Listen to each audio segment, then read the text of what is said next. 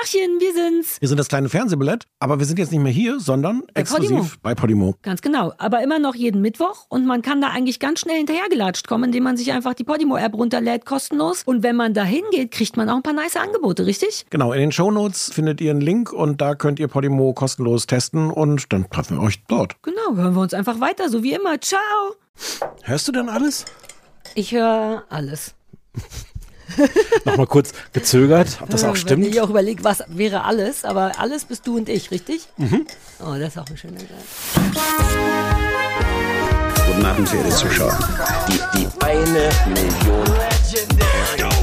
I'm pregnant. Möchtest du diese Hose haben? Winter is coming. Das kleine Fernsehballett Say my name. mit Sarah Kuttner und Stefan Niggemeier. Tolle Stimmung hier, das freut mich.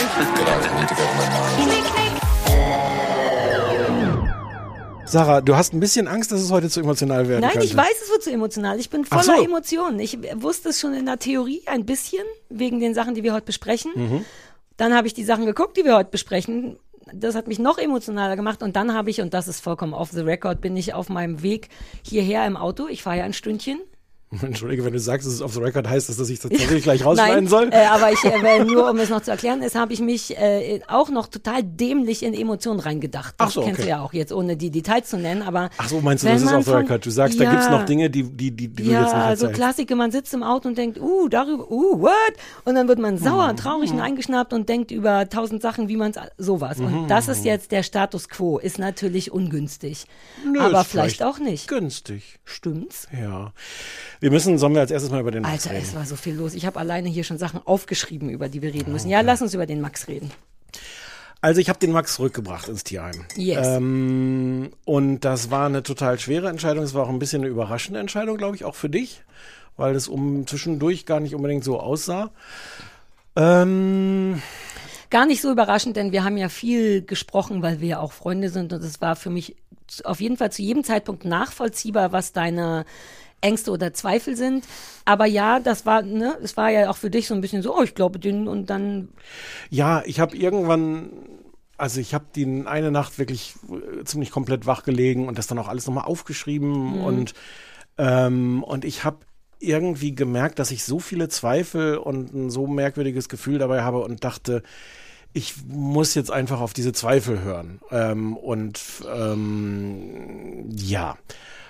Ähm, wenn ich das kurz judgen darf, denn du darfst, kannst Mhm. es nicht so richtig judgen, weil du mit drin steckst, ähm, bevor wir darüber reden, welche und ob es da Reaktionen gab. Aber ich finde das ein sehr, ich finde eh, das muss ich jetzt auch nochmal im Podcast sagen, unfassbar mutig und erwachsen und krass, wie du all das gemacht hast. Die, ich, wir können ja gleich darüber reden, dass du es nicht findest. Aber Ich so lass das mal so kurz so Ja, stehen. von außen betrachtet, weil das ist eine, niemand hat diese Entscheidung leicht genommen. Es ist einem ja vollkommen klar, was passiert ab dem Moment, wo man sagt, ich versuche das mal. Es ist einfach ein Risiko. Und Risiko bedeutet aber eben auch genau das. Es kann in beide Richtungen gehen, aber es hätte eben auch in die Richtung gehen können, alle sind glücklich damit. Und du wirst es nie rausfinden, bevor man es nicht versucht. Und ich bin so stolz auf dich und habe mitbekommen, wie sehr du in alle Richtungen gekämpft hast. Das wollte ich nochmal schnell sagen. Ja, es war, es war wirklich ein Kampf. Ähm, ich glaube irgendwie, dass es die richtige Entscheidung war.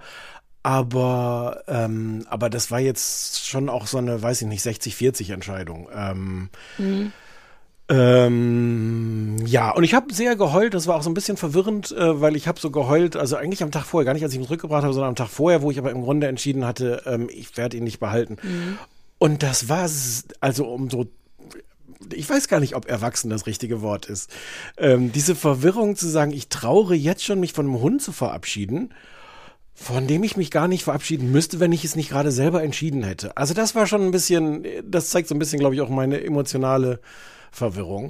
Die Reflexion daran ist das Erwachsene. Du kannst ja nicht Ja. dich selber nicht erwachsen finden dafür, sondern ganz viele Leute Klar. würden das so überhaupt nicht benennen oder Ja. sehen oder sich Ja. diese Mühe geben, so viel zu denken und du warst auch auf so vielen Ebenen, oh Gott, du schneidest es raus, wenn du es zu intim findest, richtig, Mhm. auf so vielen Ebenen auch bereit, dir selber währenddessen schon die Schuld zu geben im. Sinne von, ah, also davon abgesehen ist das ja eh das Endergebnis, der Hund war ja auch gar nicht das Problem, aber allein in dich reinzugucken und zu gucken, warum glaube ich, kriege ich das nicht Mhm. hin, das ist hart erwachsen und ja. Und es ist, also, es hat viele so ganz grundsätzliche Fragen bei mir aufgewühlt, die ich gar nicht irgendwie öffentlich diskutieren will. Ähm, das eine ist mir wirklich eher so beim Aufschreiben dann klar geworden, wie sehr das Problem war, dass ich noch um äh, Bam Bam trauere. Ja. Und das war mir vorher nicht klar. Nee. Wahrscheinlich hätte jemand anders auch vorher sagen können, ähm, Stefan, dieser Hund sieht sehr aus wie Bam Bam. Bist du sicher, dass das eine gute Idee ist? Und natürlich, ehrlicherweise, ist das das, was mich auch als erstes angesprochen hat. Ich habe mir so irgendwelche Hunde Typ. auf dem Tierheim angeguckt. Ja, und ich dachte so, oh. Ja. Und, ähm, und das war halt, wie gesagt, das ist nicht die ganze Geschichte, aber es ist eine, die ich so am ehesten auch erzählen kann, dass ich wirklich dann gemerkt habe, wenn ich mit dem gegangen bin, der sieht wahnsinnig aus wie Bam Bam und der ist überhaupt nicht Bam Bam. Ja. Und das ist völlig okay, dass der das nicht ist. Ich habe mir den auch nicht geholt, um gezielt zu sagen, ah, damit schließe schließe ich jetzt diese Ja. Lücke. Ich habe nur diese Lücke überhaupt erst gemerkt, als dieser Hund hinter mir hertrottete und ich dachte so, Ach so ist das ja mit einem anderen Hund, der ist dann gar nicht so unabhängig, sondern das, der ist dann so klein und der läuft dann so ein bisschen hinter mir und an der Leine und das habe ich, also da, nichts davon habe ich erwartet und das ist halt dann so irgendwie rausgekommen. Und dann habe ich, wie gesagt, am Ende, ähm, die Entscheidung ist mir schwer gefallen, weil halt auch ganz viel da reinspielt. Es war ganz süß. Ähm, ich weiß nicht, ob du darüber reden willst. Du hast mir irgendwie geschickt, was du dir aufgeschrieben hattest, als du Penny ganz neu hattest. Ja, na, weil wir hatten ja beide anfangs, bevor deine Entscheidung getroffen war, auch darüber geredet, dass es sich irgendwie gar nicht wie so einrasten anfühlt im Sinne von, ah, das ist es jetzt und sofortige Liebe und so. Ähm, und dieses Problem hatte ich bei Penny. Ich hatte damals ein Tagebuch geschrieben und habe dir dann, zu spät im Grunde, aber den, den Tag vom ersten oder zweiten, ein, den Eintrag vom zweiten Tag geschrieben, wo auch ich auch in Trevor, Alter, ich habe so viel Zweifel und Angst. Ich hatte überhaupt nicht auf dem Schirm, dass ich das Wort Angst geschrieben habe, aber ich erinnere mich, ich habe an dem Tag nicht gegessen, ich habe geraucht wie bescheuert, ich war hart nervös und ich habe tagelang nach der Liebe gesucht, die ich erwartet habe. Ähm, die kam ein paar, drei Tage später stand dann sowas wie erste Verliebtheit stellt sich ein, also das kam zumindest. Ähm, aber ja, das Gefühl von wegen, jetzt habe ich das gemacht, ich habe eine Verantwortung gegenüber diesem Hund und jetzt, was ist, wenn ich es versaue? Na, und das weiß ich halt auch. Deswegen ist das so schwer, in, in so einer Woche das rauszufinden. Ja, voll. Und vielleicht auch eine Schnapsidee. Hm, können wir gleich noch mal drüber reden. Ich weiß, wie schwer das am Anfang mit einem neuen Hund ist, auch mit einem, mit dem man später sagt, Ja. das war genau mein Hund, das war alles Ja. richtig. Und ich habe es leider, ich habe damals leider nicht Tagebuch geführt. Ähm, ich habe äh, meine Freundin Ute gefragt, wie ich damals war, als ich Bam Bam neu hatte, und die sagte, ja, du hast auch krass irgendwie gezweifelt, ob das jetzt die richtige Entscheidung Mhm. war. Ich weiß schon, dass das auch normal ist und dass diese Zweifel nicht unbedingt bedeuten, das ist der falsche Hund. Aber da ist alles auseinander zu dröseln. Und am Ende habe ich wirklich einfach gedacht, ich, im Moment schaffe ich es nicht, mich Ja. darauf einzulassen. Und ich glaube dir, weil das, wir haben ja wirklich viel drüber gesprochen. Das waren nicht einfach nur so Zweifel. Das war so viel, dass es dich schon so stark in irgendeiner Form berührt, gestresst und belastet hat, dass das gehört werden musste, finde ich. Egal warum jetzt, egal ob du schon aufgedröselt hast oder nicht, das geht die Leute ja auch nicht notgedrungen was an, aber wenn das so viel Sachen macht, dann ist das nicht gut. Und dann Ja. ist es am Ende auch nicht gut für den Hund. Das darf man immer nicht vergessen, weil, kommen wir vielleicht auch zu, die Reaktionen sind ja dann oft so, oder ich weiß gar nicht, was die Reaktionen darauf sind, aber von wegen, oh, wie gemein, aber ich, darüber haben wir schon am Anfang gesprochen. Es besteht das Risiko, dass der danach Ja. zurück muss, aber es besteht eben auch das Risiko, dass er es da toll hat und dass dieses Genau. Risiko, ge- also bei dir, und dieses Genau. Risiko geht man für den Hund ein. Ich Ja. finde, du hast da alles richtig. Jedenfalls habe ich dann einen, einen Artikel, einen Blog-Eintrag geschrieben ähm, und so ein bisschen angedeutet, wie da so mein Prozess war und sehr versucht, aber auch daraus eine Werbe, also vor allem war das auch eine Werbe. Es hatte ein bisschen therapeutische Wirkung für mich und die Idee war aber auch, du hast mich drauf gebracht. Du hast gesagt, ich soll das aufschreiben, einfach so für meine Gefühle und alles. Du hast von alleine brav für deine Gefühle Genau. aufgeschrieben und ich habe gesagt, mach einen Blogartikel draus, so rum. Ja, und dann fiel mir irgendwann ein, dass es natürlich auch die Chance ist, daraus eine Werbeanzeige Ja. im Grunde äh, für Max zu machen und äh, zu sagen, hier folgende kleine Probleme gibt's, aber eigentlich ist das ein super Hund, bitte adoptiert ihn. Ähm, und das habe ich gepostet und das war erst auch alles ganz gut und dann habe ich den Fehler gemacht, das bei Facebook zu posten. Oh, Facebook, das Land der Gruppen. Ich hatte keine Ahnung. Ja, ich bin da kaum noch. Ich hatte, ich war wirklich nicht darauf vorbereitet, was dann passiert ist. Also das Positive, um damit anzufangen, der, der ist bis jetzt der Beitrag 1600 Mal geteilt worden. Ja. Unfassbare Riesenwelle von Aufmerksamkeit. Alles super, alle Aufmerksamkeit für Max. Ich hoffe wahnsinnig, dass da jemand dabei ist, der sagt, den Hund will ich da aus dem Tierheim holen. Aber die Welle an Hass von Tierschützern, die ich gekriegt habe, unfa also hunderte. Ja, du hast am Anfang so ein bisschen per SMS geschrieben und ich war so, ach komm, das macht uns nichts. Und du auch so, nee, das macht uns nichts. Aber irgendwie. Es hat, also es hat Menge mich krass, also erstmal hat es mich krass beeindruckt. Also jetzt nochmal vor der Frage, was das da mit Ja. mir gefühlsmäßig gemacht hat. Die Menge war Wahnsinn. Und Mhm. ganz viele Leute, die natürlich, also das muss ich vorweg auch nochmal sagen, das zu kritisieren, meine Entscheidung zu kritisieren, Mhm. das Verfahren zu kritisieren, die ganze Idee mit den Wochen, das ist alles total fein. Da bin ich der Erste. Ich stehe als Erster in der Reihe der Leute, die da Kritik üben. Da muss ich jetzt Mhm. Ich überhaupt nicht, ich stehe weiter hinten. Genau, aber ich stehe da ganz Ja. vorne. Aber alle anderen haben sich weitergedrängelt, haben dieses irgendwie übersprungen, dieses, Mhm. ich kritisiere das mal. Und ich, ich hasse Menschen, das ist so verachtenswert, ich könnte kotzen. Was ist denn die Argumentation? Gibt es eine Grundargumentation von wegen, hey, den erst anfüttern und dann wieder zurück? Ist das der? Genau. der? Also, die, Ah. also es gibt ganz viele Leute, die sagen, die ganze Idee von Probe, die erstmal mir nie unterstellt haben, ich habe den mal so Zalander, Z- ja, Zalando-Hund ja, kam so von jemandem. zurückschicken. Erst zahlen, wenn man es angezogen hat. Mhm. Entschuldigung, das ist der neue Deal. Ich zahle immer noch und schicke dann zurück und krieg's erstattet, aber inzwischen ist aufgrund von all diesen Retouren, gibt es inzwischen genau diese Möglichkeit, dass man gar, schon gar nicht mehr zahlt, sondern erst mal kriegt und so. wirklich entscheidet, ob man es will und erst zahlt, wenn man es behält. So Mhm. kam ich drauf. Und das haben mir halt ganz viele Leute unterstellt, so Hund auf Probe. Ich habe halt das so ein bisschen flapsig formuliert, ich hatte Hund auf Probe. Was heißt, aber es war halt auch so. Mhm. Ja. Und ganz viele Leute, die da schon sagen, aha, toll, dass Leute, dass das Tierheime mitmachen. Dann habe ich schon mal versucht, so ein bisschen zurückzuholen und zu sagen, äh, guckt mal hier, ich habe mir das gar nicht ausgedacht. Mhm. Ich habe gar nicht gesagt, ich will den Hund nur auf Probe, sondern das ist das Verfahren vom Tierheim. Und ich habe auch gesehen, inzwischen viele andere Tierheime machen es auch so. Andere machen es anscheinend nicht. Ich kann auch verstehen. Mhm. Es gibt Pro und Contra für Genau. beides, Ich äh, tatsächlich, finde ich. kann ich total nachvollziehen. Äh, Und natürlich auch Leute, die nicht ganz so unrecht sagen, ähm, in einer Woche hast du gar keine Chance, das rauszufinden, ob der Hund zu dir passt. Das ist viel zu kurz. Das ist alles fein, aber die Zahl der Leute, die einfach wirklich, was ich, ich hätte überhaupt keinen Hund verdient. Irgendjemand hat geschrieben, äh, man müsste diese Person, also mich abgeben, irgendwo, wo man diese Menschenkreatur wie Abfall verwertet. Alter. Stefan, du brauchst psychologische Hilfe, aber keinen Alter, Hund. Ja, aber das wissen wir doch. Also das muss man sich doch jetzt nicht von Fremden sagen lassen. Nein, Und äh, ja. auch beeindruckend, Leute, die halt, also ich mochte den, den, den Max, aber Leute, und das ist, das sind glaube ich ganz viele und wahrscheinlich tun die, äh, verher verherrlichen die auch so die Tiere so, weil sie tatsächlich einen guten Grund haben, weil sie regelmäßig, wenn sie im Tierschutz sind, mitkriegen, wie scheiße Menschen sind. Das kann Mhm. ich alles verstehen. Aber diese totale Überhöhung, diese reine Seele, wörtlich, Mhm. diverse Leute, diese reine Seele, ähm, ich darf ich noch mal kurz vorlesen. Diese kleine Seele suchte nach einem warmen Heim, nach Liebe und Geborgenheit. Er war bereit dafür alles zu geben, zu gefallen und aufs tiefsten Herzen zu lieben. Für eine viel zu kurze Zeit durfte er erleben, wie es sich anfühlt, wenn sich sein Traum erfüllt. Doch dann wurde er wieder zurückgebracht, dorthin, wo es einsam und kalt ist. Er versteht die Welt nicht mehr. Er hat doch gegeben, was er konnte. Traurig und noch ein Stück verzweifelter wartet er und hofft auf einen Menschen, der ihn wertschätzt und liebt. Oh, ich habe zu viele Emotionen heute, um das über mich ergehen zu lassen. Entschuldige. Nein, nein, nein, das ist so, ich erinnere mich auch an irgendwas mit der Bambam im Himmel, Das der ist- wird sich für dich schämen. Genau. Alter, Und darauf war ich nicht Mann, vorbereitet. du, und you should have been. Ich war es auch nicht, aber Hundemenschen und Tiermenschen sind wirklich toll und gleichzeitig wirklich schwierig, so wie Mütter. Wenn, weil bei denen zu viel Emotion ist und das ist eine klassische Vermenschlichung von Hunden, die wirklich auch tierschutzrelevant übrigens ist, einen Hund zu vermenschlichen. Das Ja. ist so unreflektiert und, gem- und, und dumm ein. Hund, den sie nicht mal Nein, kennen. er hat sich halt, so viel Mühe gegeben, als er in die Wohnung gepinkelt hat oder was. Oh, das klingt falsch, weil der, der dürfte falsch. in meine Wohnung jederzeit pinkeln. Aber das ist so überemotional an einem Moment, wo man überhaupt nicht genug weiß, um das so zu sagen. Und Und das ist auch, das so ein ist ja auch immer einfaches, falsch. billiges Judgment. Das ist Also auch, auch wenn du einen Hund hast und kennst und liebst, fällt es ja schwer, da wirklich reinzugucken. Die, die Zahl der, ich habe natürlich auch Fotos dann ausgesucht, wo der Hund ganz besonders niedlich ja. aussieht. Ich habe doch auch, hast du gesehen, ich habe ja so ein richtiges Bewerbungsvideo gemacht. ich hab mich nicht getraut. Hast du nicht getraut? Ich Nee. habe aus Versehen drei Stunden damit verbracht, weil ich, Oh. ja, weil ich dachte, jetzt muss es wirklich schön sein. Hier muss noch ein Bild rein. Guck's dir mal an, es ist War schon nach sehr, der niedlich. Facebook-Sache war ich Ah, verstehe. Ich hatte gute, das will ich nur mal kurz sagen. Bei mir waren alle Okay. so, hey, hoffentlich findet ihr ein gutes Zuhause, feine Maus und so. Nicht eine Arschlochnummer. Die Zahl der Leute, die dann so geschrieben haben, man sieht doch die Liebe in den Augen Ach, von dem Hund. Bullshit, und ich wusste halt, Alter. ich wusste halt, warum man die Liebe sieht, weil ich hinter die Kamera ein Leckerli, Leckerli gehalten, gehalten habe. hast.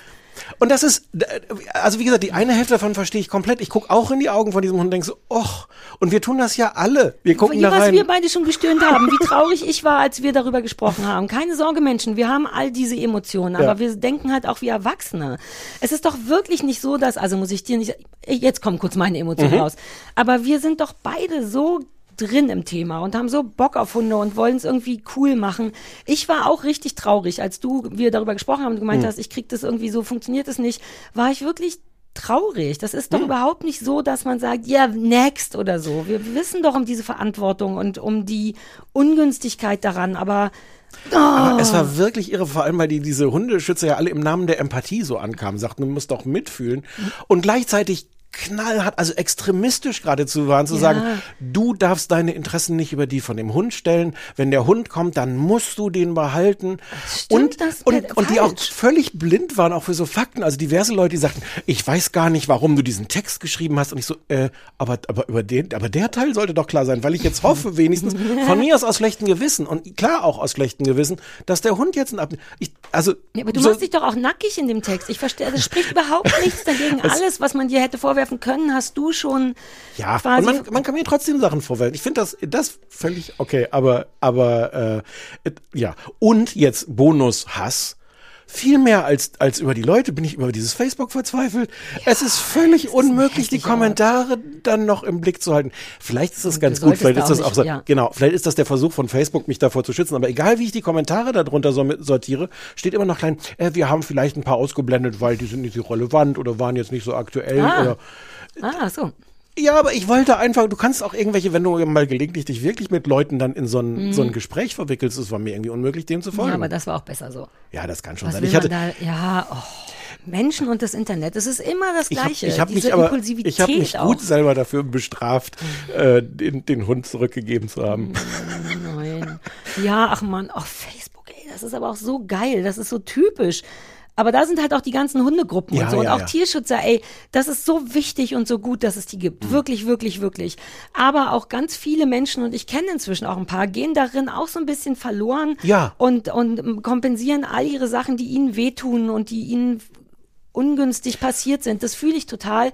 Überkompensieren das mit dem und das ist dann nicht mehr gut für den Hund. Also allein Hm. sowas wie Auslandstierschutz ist ja was, was wirklich wahnsinnig emotional ist, denn all Mhm. diese oft Frauen machen vor allem das. Die sitzen gar nicht in den deutschen Tierheimen rum, sondern Mhm. dann wird immer sofort in Rumänien äh, Hunde gesucht und so, weil die Tötungsstation, das ist immer so das Wort, aber Fakt ist, super, super viele, und das weiß ich als Trainerin, Straßenhunde, die da geschützt, gerettet wurden, kommen hier gar nicht klar, weil die weil die vor Weil die die Ort Freiheit da auch hatten. ja, Also, weil deren ja. Leben ist eigentlich fein, aber Hm. wir Deutschen denken oder wir Menschen denken dann eben, oh Gott, der arme Hund muss auf der Straße wohnen und all das und dann hast du dauernd hier verhaltensauffällige Hunde, die überhaupt nicht klarkommen Hm. auf eine Stadt und so weiter und so fort. Das ist alles eher so, deren Herz tut weh und das tut mir auch leid für die Leute, aber was wie die daraus für Hass auch entsteht. Ja, und wie da gejudged wird. Und dann, dann, wenn ich dann darauf hingewiesen habe, dass das Tierheim das so vorschreibt, Ja, ja. Äh, dann waren halt nicht nur, ich sollte nie wieder einen Hund kriegen, okay, aber auch das Tierheim, die haben alle den Beruf verfehlt. Und ich dachte so, mh, ja, wie du schon sagst, es gibt Pro und Mhm. Contra, was diese Probewoche angeht.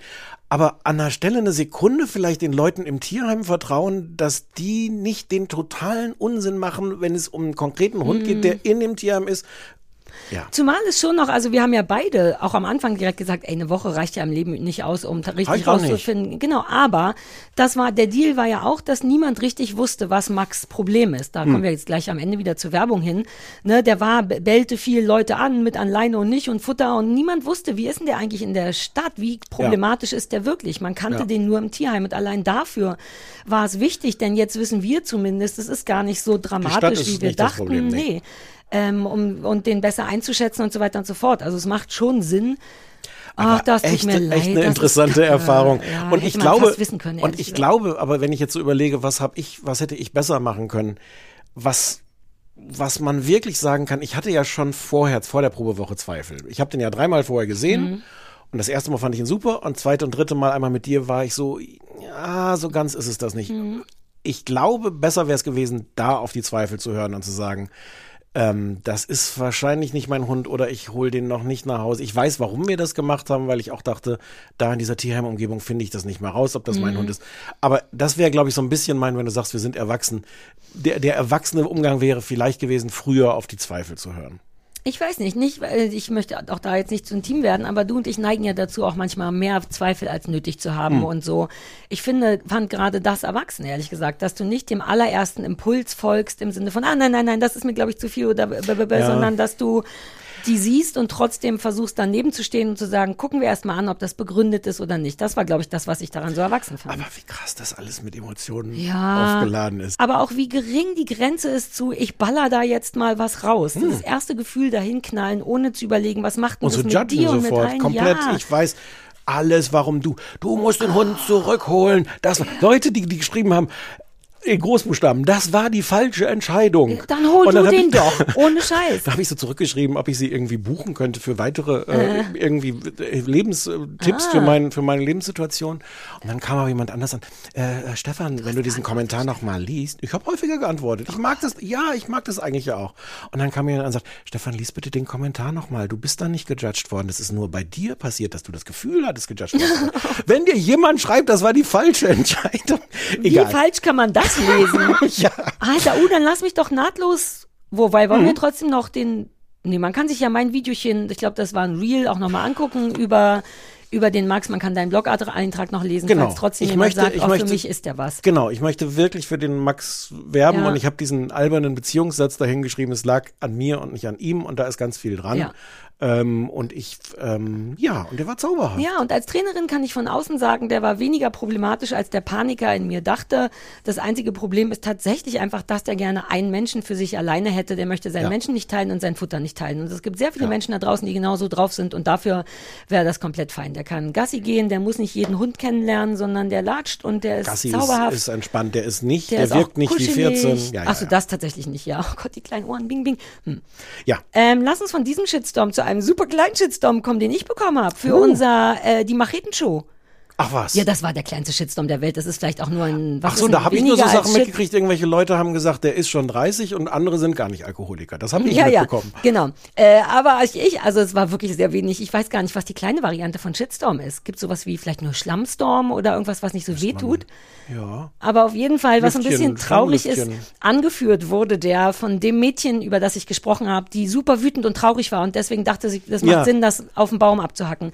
Ich, es tut mir fast ein bisschen leid, Aurelia heißt sie, weil die ist von allen da, die am wenigsten verrückte. Die ist wirklich normal. Die ist ein zauberhaftes Mädchen, die, glaube ich, irgendwie vielleicht die Liebe sucht, aber auch nicht.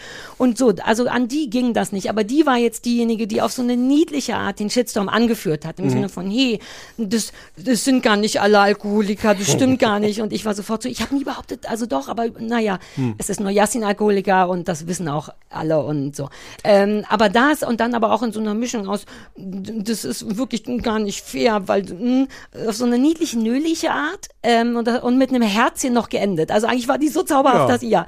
Ähm, und an der Stelle möchte ich sagen, Aurelia, das war nicht du, das war ich. Ähm, aber der Punkt. Müssen wir die, müssen wir die auch irgendwo hin zurückbringen? Nein, die lassen wir einfach. Die Okay. war süß und aber dann kamen eben all die, die Leute aus ihren kleinen Dingern und dann wurde das so dumm, alle so, hey, mit 40 so redet mit 40 sollte man besser wissen, wie man mit 20-jährigen redet und ich war so, was ist das so eine niedliche Form von Altersshaming? Bin ich zu alt? Das und dann der nächste Schritt, wenn die Leute gar nicht mehr wissen, was die sagen sollen, war, warum hat die überhaupt eine Mütze und eine Kapuze auf? Da sind 20 Grad Raumtemperatur höchstens.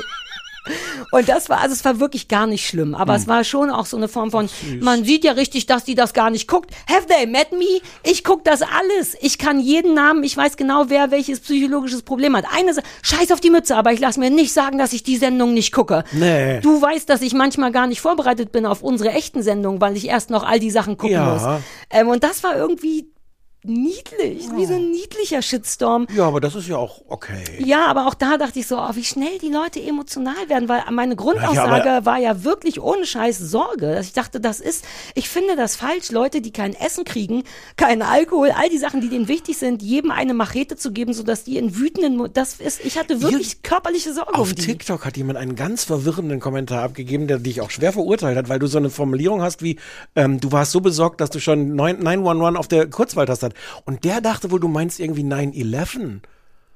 Und hat dann irgendwie, dass man das aber nicht vergleichen Aber man kann darf. 9-11 doch nicht anrufen. Das wüsste ich doch, wenn man da anrufen könnte. Und wer würde rangehen und was würden die, Die sagen? Taliban. Ah, ja, die wollte ich nicht anrufen. Das ist natürlich ein Missverständnis. Ne? So. Ähm, ich wollte gerne, die, weil das war wirklich mein, die ganze Zeit mein Gefühl. Im Sinne von, sollte man bei der Produktion anrufen und fragen, ob alle noch ihre Gliedmaßen haben. Und das war irgendwie niedlich. I, I should have seen it coming. Und dann war es irgendwie eine Mütze und eine Kapuze. Vielleicht müssen wir auch irgendwo auf die Internetseite oder so noch so einen Disclaimer hinschreiben, weil wenn man dich kennt, weiß man ja, dass so ein Satz wie die sind alle Alkoholiker Ja, übersetzt heißt, ein bis zwei Leute davon sind womöglich irgendwann mal dem Alkohol nahe gewesen. Ich habe gesagt, auf Alkoholentzug. Und in all diesen Formen, in all diesen Formaten wird immer so. gesoffen. Sind wir nicht immer. alle auf Alkohol? Du bist seit Jahren auf Alkoholentzug. Aber es steht mir wahnsinnig gut. Voll. Also insofern bestehe ich fast noch auf die Richtigkeit dessen, weil das wirklich der Deal ist bei all diesen Formaten. Säckchen gibt's immer. Und da gab's nichts. Also waren sie sehr wohl alle so. auf. Ja, nee, das ist ja so Survival. Die Aber haben ist- nichts zu essen, nichts zu so. schlafen, Ach so, nichts zu meinst trinken. du das? Ja, aber die haben doch vor allem dann Internetentzug, oder? Und Die Handyentzug. haben alles Entzug. Leute, die einen Allesentzug haben, sollten keine Macheten haben. Again. Okay. Die Wahrscheinlichkeit, sich damit wirklich weh zu tun, weil man ein bisschen zu emotional Ich glaube, wir ist. haben den Punkt jetzt sehr klar gemacht. Gott sei Dank habe ich keine Kapuze heute auf, nur eine Mütze. Die bin kann man so mir froh. vielleicht nur halb vorwerfen. Yeah. Ja, das war mein Ich habe kleiner. das sehr gerade abgelesen von deinem Sweatshirt ah, übrigens. habe ich selber gestickt. Also das ist nicht den Pullover hat mein Mann gemacht für meine Firma, aber ich habe noch mit Stickmaterial ein bisschen Regenbogen dazu gemacht. Ja, super, yeah. Yeah. Ach, oh, ach so, ha. So, Ja. äh, das war das. Ähm, ich wollte dir noch eine Sache erzählen, denn die verbindet uns. Weißt du noch, wie wir früher im Winter immer spazieren gegangen sind und Leute auf Seen gesehen haben und dachten, Alter, Mhm. bitte don't do it. Viele Minuten haben wir mit äh, Bashing Leut, von Leuten auf Seen verbracht, ähm, weil wir dachten, ihr seid alle Idioten, ihr werdet alle Mhm. Sind sterben. Ja, ist auch richtig. Keine Ja, Sorge, ja. ich war nicht auf dem See. Okay. Aber ich habe ja von meinem Schlafzimmerfenster aus einen entfernten Blick auf einen See und da ist heute jemand Schlittschuh gelaufen mit seinem Hund, der äh, hinterher auf so eine Art lief, von wegen, warum machen wir das? Na, ich komme mal mit. Und ich konnte es schon wieder, wie bei einer Machetenshow, nicht ertragen. Ich Mhm. stand da und dachte, Alter, bitte, das ist seit maximal zwei, ge- vorgestern war da noch Wasser. Ihr solltet, und der Hund, äh, also die Leute hören nicht auf, Aber dumm was hast du zu gemacht? sein. Naja, nur da gestanden und zu viele Emotionen Wobei, gehabt. Was soll ich machen? Rufen? Naja, an der Stelle, im Gegensatz zu, dem, zu der Fernsehsendung, könntest du tatsächlich rufen, zum Beispiel. Oder nee, die das Polizei war bedeutend rufen, zu weit oder weg. Die, Der war wirklich sehr weit weg. Der drehte richtig so Pirouetten na, dann hättest du dir deine Schlittschuhe unterschneiden müssen und dahin Schlittschuhen. dann wäre ich doch nein, wir gehen um, nicht um, auf Seen. Das ist ja, alles, ja, was ich um, die, um, mitgenommen das, um das. Leben zu retten.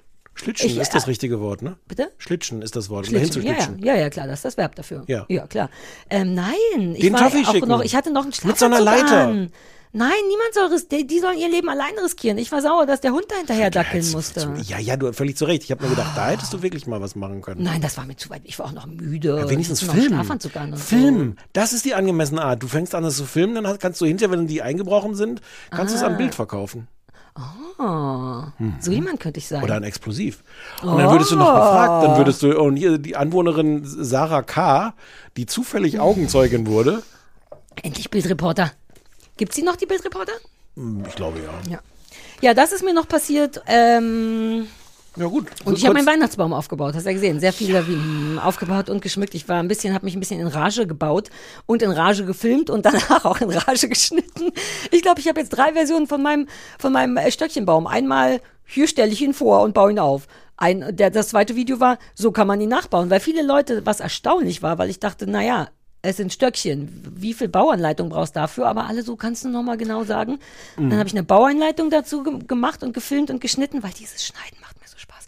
Und dann habe ich noch das Schmücken geschnitten und gefilmt. Und dann habe ich noch nur für die Familie ein, ein Best of all das gemacht, ähm, worauf das ist auch so toll, typisch meine Familie. Habe ich meiner Familie geschickt und die so, ja, ist mal was anderes. Weißt du, weil die sind schon sehr so Weihnachtsbaum, Weihnachtsbaum, die sind da nicht so fit haben. Und die Schwiegerelternfamilie war so, oh, dürfen wir dieses Video allen Verwandten weiterleiten? Ja, das war toll. Dann habe ich mir da so ein bisschen was Unkuttnerisches geholt, ein bisschen Lob, was ich manchmal auch brauche. Ja. Und die waren so, das ist ja wunderbar. Und jetzt kriegen alle Das könnte Verwandten deine von Familie Christoph sein. Kannst du die nicht einfach. Die sind ja im Grunde mit genau. jetzt meine Familie. Aber brauchst du die Alten dann noch? Doch, die sind auch niedlich. Bei denen waren wir beim Advent und das war auch toll. Die, ähm, ja. Also meine Mutter und meine Tante, der Teil der Familie. Aha. Ja, da waren wir jetzt, war ja Advent. Die haben, weil Ja, sie dachten, sie sehen uns an Weihnachten nicht, haben wir schon Weihnachtsgeschenke bekommen. Ich hatte ja keine Ahnung, Und die was du Penny jetzt auch. erzählt. Die Penny hat jetzt ein kleines Brathühnchen geschenkt bekommen. Ja, meine Familie ist halt unfassbar witzig. Das ist schon toll. Ähm, und, der, und Christophs Familie ist so auf so eine typische, ja, so auf so eine typische Art liebevoll seriös. Und beides zusammen ergibt was, was ich, womit ich arbeiten kann. Möchtest du einen Anrufbeantworter hören? Nee.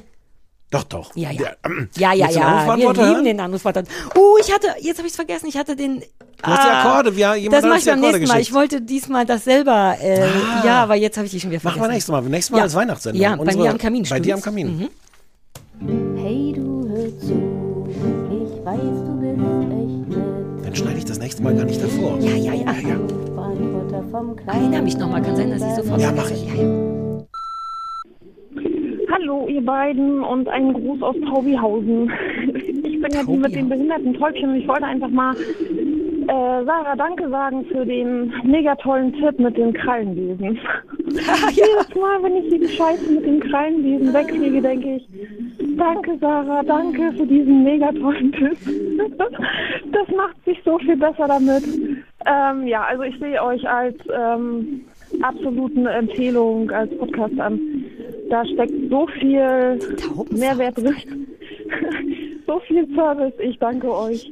Ähm, ich sitze hier gerade übrigens in der, äh, im, im Taubenhaus, hab Snowy auf die Schulter, die hat einen Kreuzschnabel. Ähm, und die pickt gerade hier an meiner Wange rum.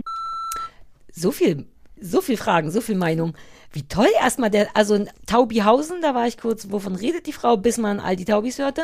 Und ich mag auch, wie sie mit so einer Selbstverständlichkeit gesagt hat, ich bin die mit den behinderten Tauben, als wenn das was ist, was wir schon wussten. Wussten Ja. wir? Ach so.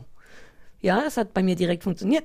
Ähm, ich dachte, vielleicht sollte ich dich über den Krallenbesen aufklären, denn ich glaube, das habe ich nicht hier besprochen, sondern in meinem anderen Podcast. Ah, doch. Also irgendwie kam es hier, glaube ich, auch vor. Doch, doch. Ja? Ja, ich Ach glaube doch. Der Krallenbesen. Denn ich habe neulich auch noch mal per, per Mail äh, bekommen. Danke für den Tipp. Man könnte damit auch gut Laub haken. Das habe ich noch gar nicht versucht. Ich bin ein richtiger Gartenfluencer. Mhm. Ja, dann äh, sehr gern geschehen für den Krallenbesen. Kreuz, Kreuzschnabel hatte die Ja, eine. ist das wie zwei Knäbel? Ich stelle es mir sofort vor, wie zwei Schnäbel, die so über Kreuz gehen. Ich habe keine Ahnung, ich habe es auch nicht. Äh, Sollte ich das googeln? Warte, jetzt will ich es wissen. Ach, mein Handy ist kaputt übrigens. Ich kann jetzt nur ins Internet, weil ich in deinem WLAN bin. Wenn ich draußen auf der Straße bin, bin ich, als wenn ich einen Nokia hätte. Ich kann nur telefonieren, als wenn ich das jemals mache. So, pass auf. Kreuzschnabel, Kreuzschnabel, Spanel. Ich hab's gleich. Schnabel, Kreuzschnabel. Ah, ah, verstehe. Kannst du es vielleicht beschreiben? Ja, warte, ich muss es erstmal nochmal näher sehen. Das ist so, ein, so eine Art, das ist, hm, wie nennt man das? Bitte googelt selber. Ich glaube, Ah. dass der sich nicht vorne, so wie es aussieht, trifft der sich nicht da, wo er sich treffen soll, oben auf unten, sondern unten geht mehr nach links und oben Mhm. Ah, geht nach rechts, das sodass es macht- ein ist ähnlichen total Kreuz ist. nachvollziehbar. Damit kannst du natürlich überhaupt nichts picken, ne? Das ist richtig scheiße. Oh Mann, die arme Zoe, war das Zoe, die Taube? No, no, Nora, Nora. keine Ahnung. No, Charlotte, eine von den. Nora, Charlotte. Man kann die alle so schlecht Ja, auseinanderhalten. verstehe. Team Katharina hier. Vorweg, ich liebe euch. Ach, Dich, Sarah, und dich, Stefan. Und ich liebe es auch, wenn ihr einfach nur labert, ohne irgendwelche Serien zu, zu besprechen. Ist gar kein Problem eigentlich. danke. Ähm, was jetzt allerdings ein Problem ist, dass jetzt die Zeit im Jahr gekommen ist, wo es gesellschaftlich akzeptiert ist, dass man Serien wünschen kann und einfach nur daheim rumhockt und nicht rausgehen muss. Das darf man nur Und jetzt.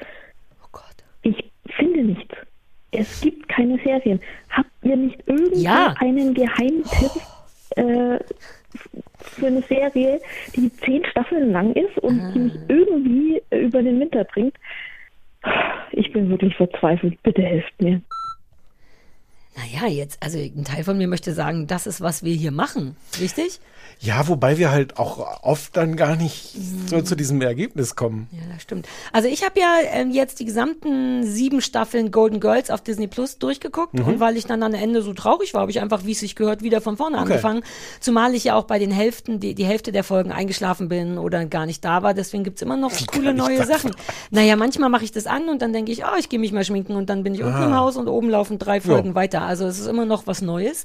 Und es ist eben wholesome, sagt Ja. man ja. Ne? Das tut einem nicht weh. Das ist eh erstaunlich, äh, wie damals Roseanne übrigens schon, erstaunlich fresh, was alles so angeht. So, Armut, Homosexualität, alle möglichen Sachen. Alte Frauen. Alte Frauen, Sex und alte Frauen und so. Ähm, das könnte ich für die Weihnachtszeit empfehlen. Ähm, auch auf Disney Plus Malcolm in the Middle. Äh, das gucke Ah, ich gerade noch mal komplett durch.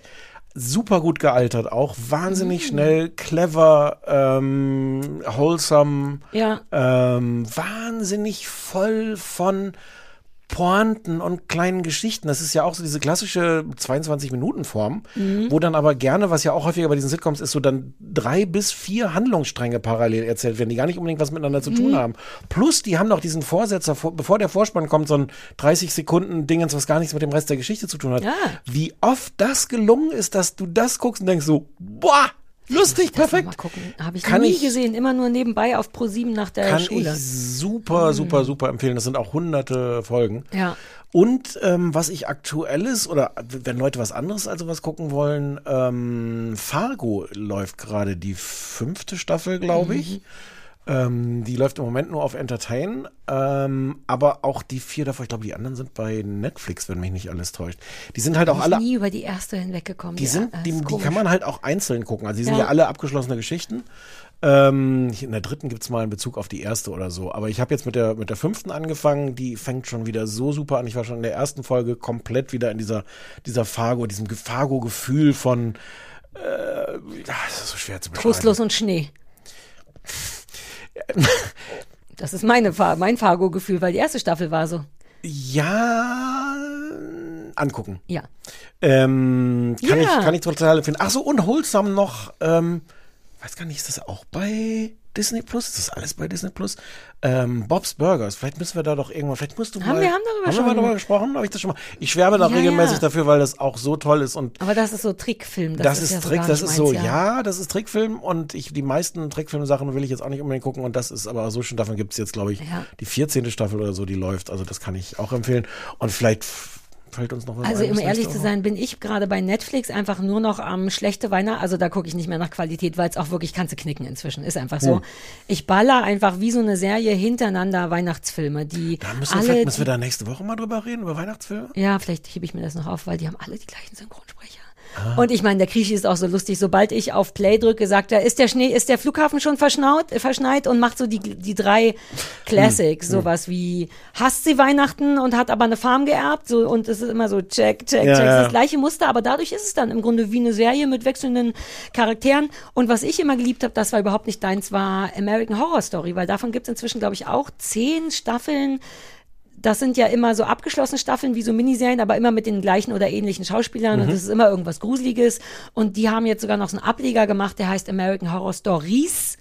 Das bedeutet Kurzgeschichten. Also eine Folge ist eine komplett abgeschlossene Geschichte. Sowas liebe ich auch. Ich habe nur keine Ahnung, wo man es gucken kann. Bei mir kommt es immer durch, wenn ich nach Amerika gereist bin. Aber irgendwo sind die Sachen rumzuliegen und da könnte man viel noch nachgucken. Okay. So, das muss jetzt erstmal Ja, reichen. das muss reichen. Ich muss jetzt schon so dringend aufs Klo, aber ich muss, Wir ich ziehe zumindest durch, bis der Fer ab. Ja, genau, der ganz ist auch genau. fast durch. Hallo, hier ist der Mitarbeiter. Ich habe übrigens Uh. auch einen Namen, ich bin Christian. Ach, Christian. So, ich versuche es in 30 bis 60 Sekunden hinzukriegen. Ähm, The Boys. Tatsächlich wird es nichts für Sarah sein. Es ist eine fantastische Serie, wirklich, aber denke, es wird Sarah nicht gefallen. Aber wenn ihr den kleinen sexsüchtigen Mann sehen wollt, ist es Staffel 3, die erste Folge relativ am Anfang und das ist schon eine ziemlich coole Szene. Und äh, nur mal so, der Bruder von Sebastian kann gerne öfters anrufen, der hat nämlich eine sehr schöne Stimme. Oh, was, what? Also, äh, äh, äh, Kudos, sagt man, glaube ich, an der Mhm. Stelle. Also, Re- Respekt, absolut perfekt zusammengefasst, davon abgeraten. Die Stelle, Unter äh, 30 Sekunden sogar, glaube die ich. Stelle angegeben, wo diese eine Szene ist mit dem. Mit dem kleinen sexsüchtigen Mann, das haben wir schon mal ganz vergessen, dass wir das sehen wollten.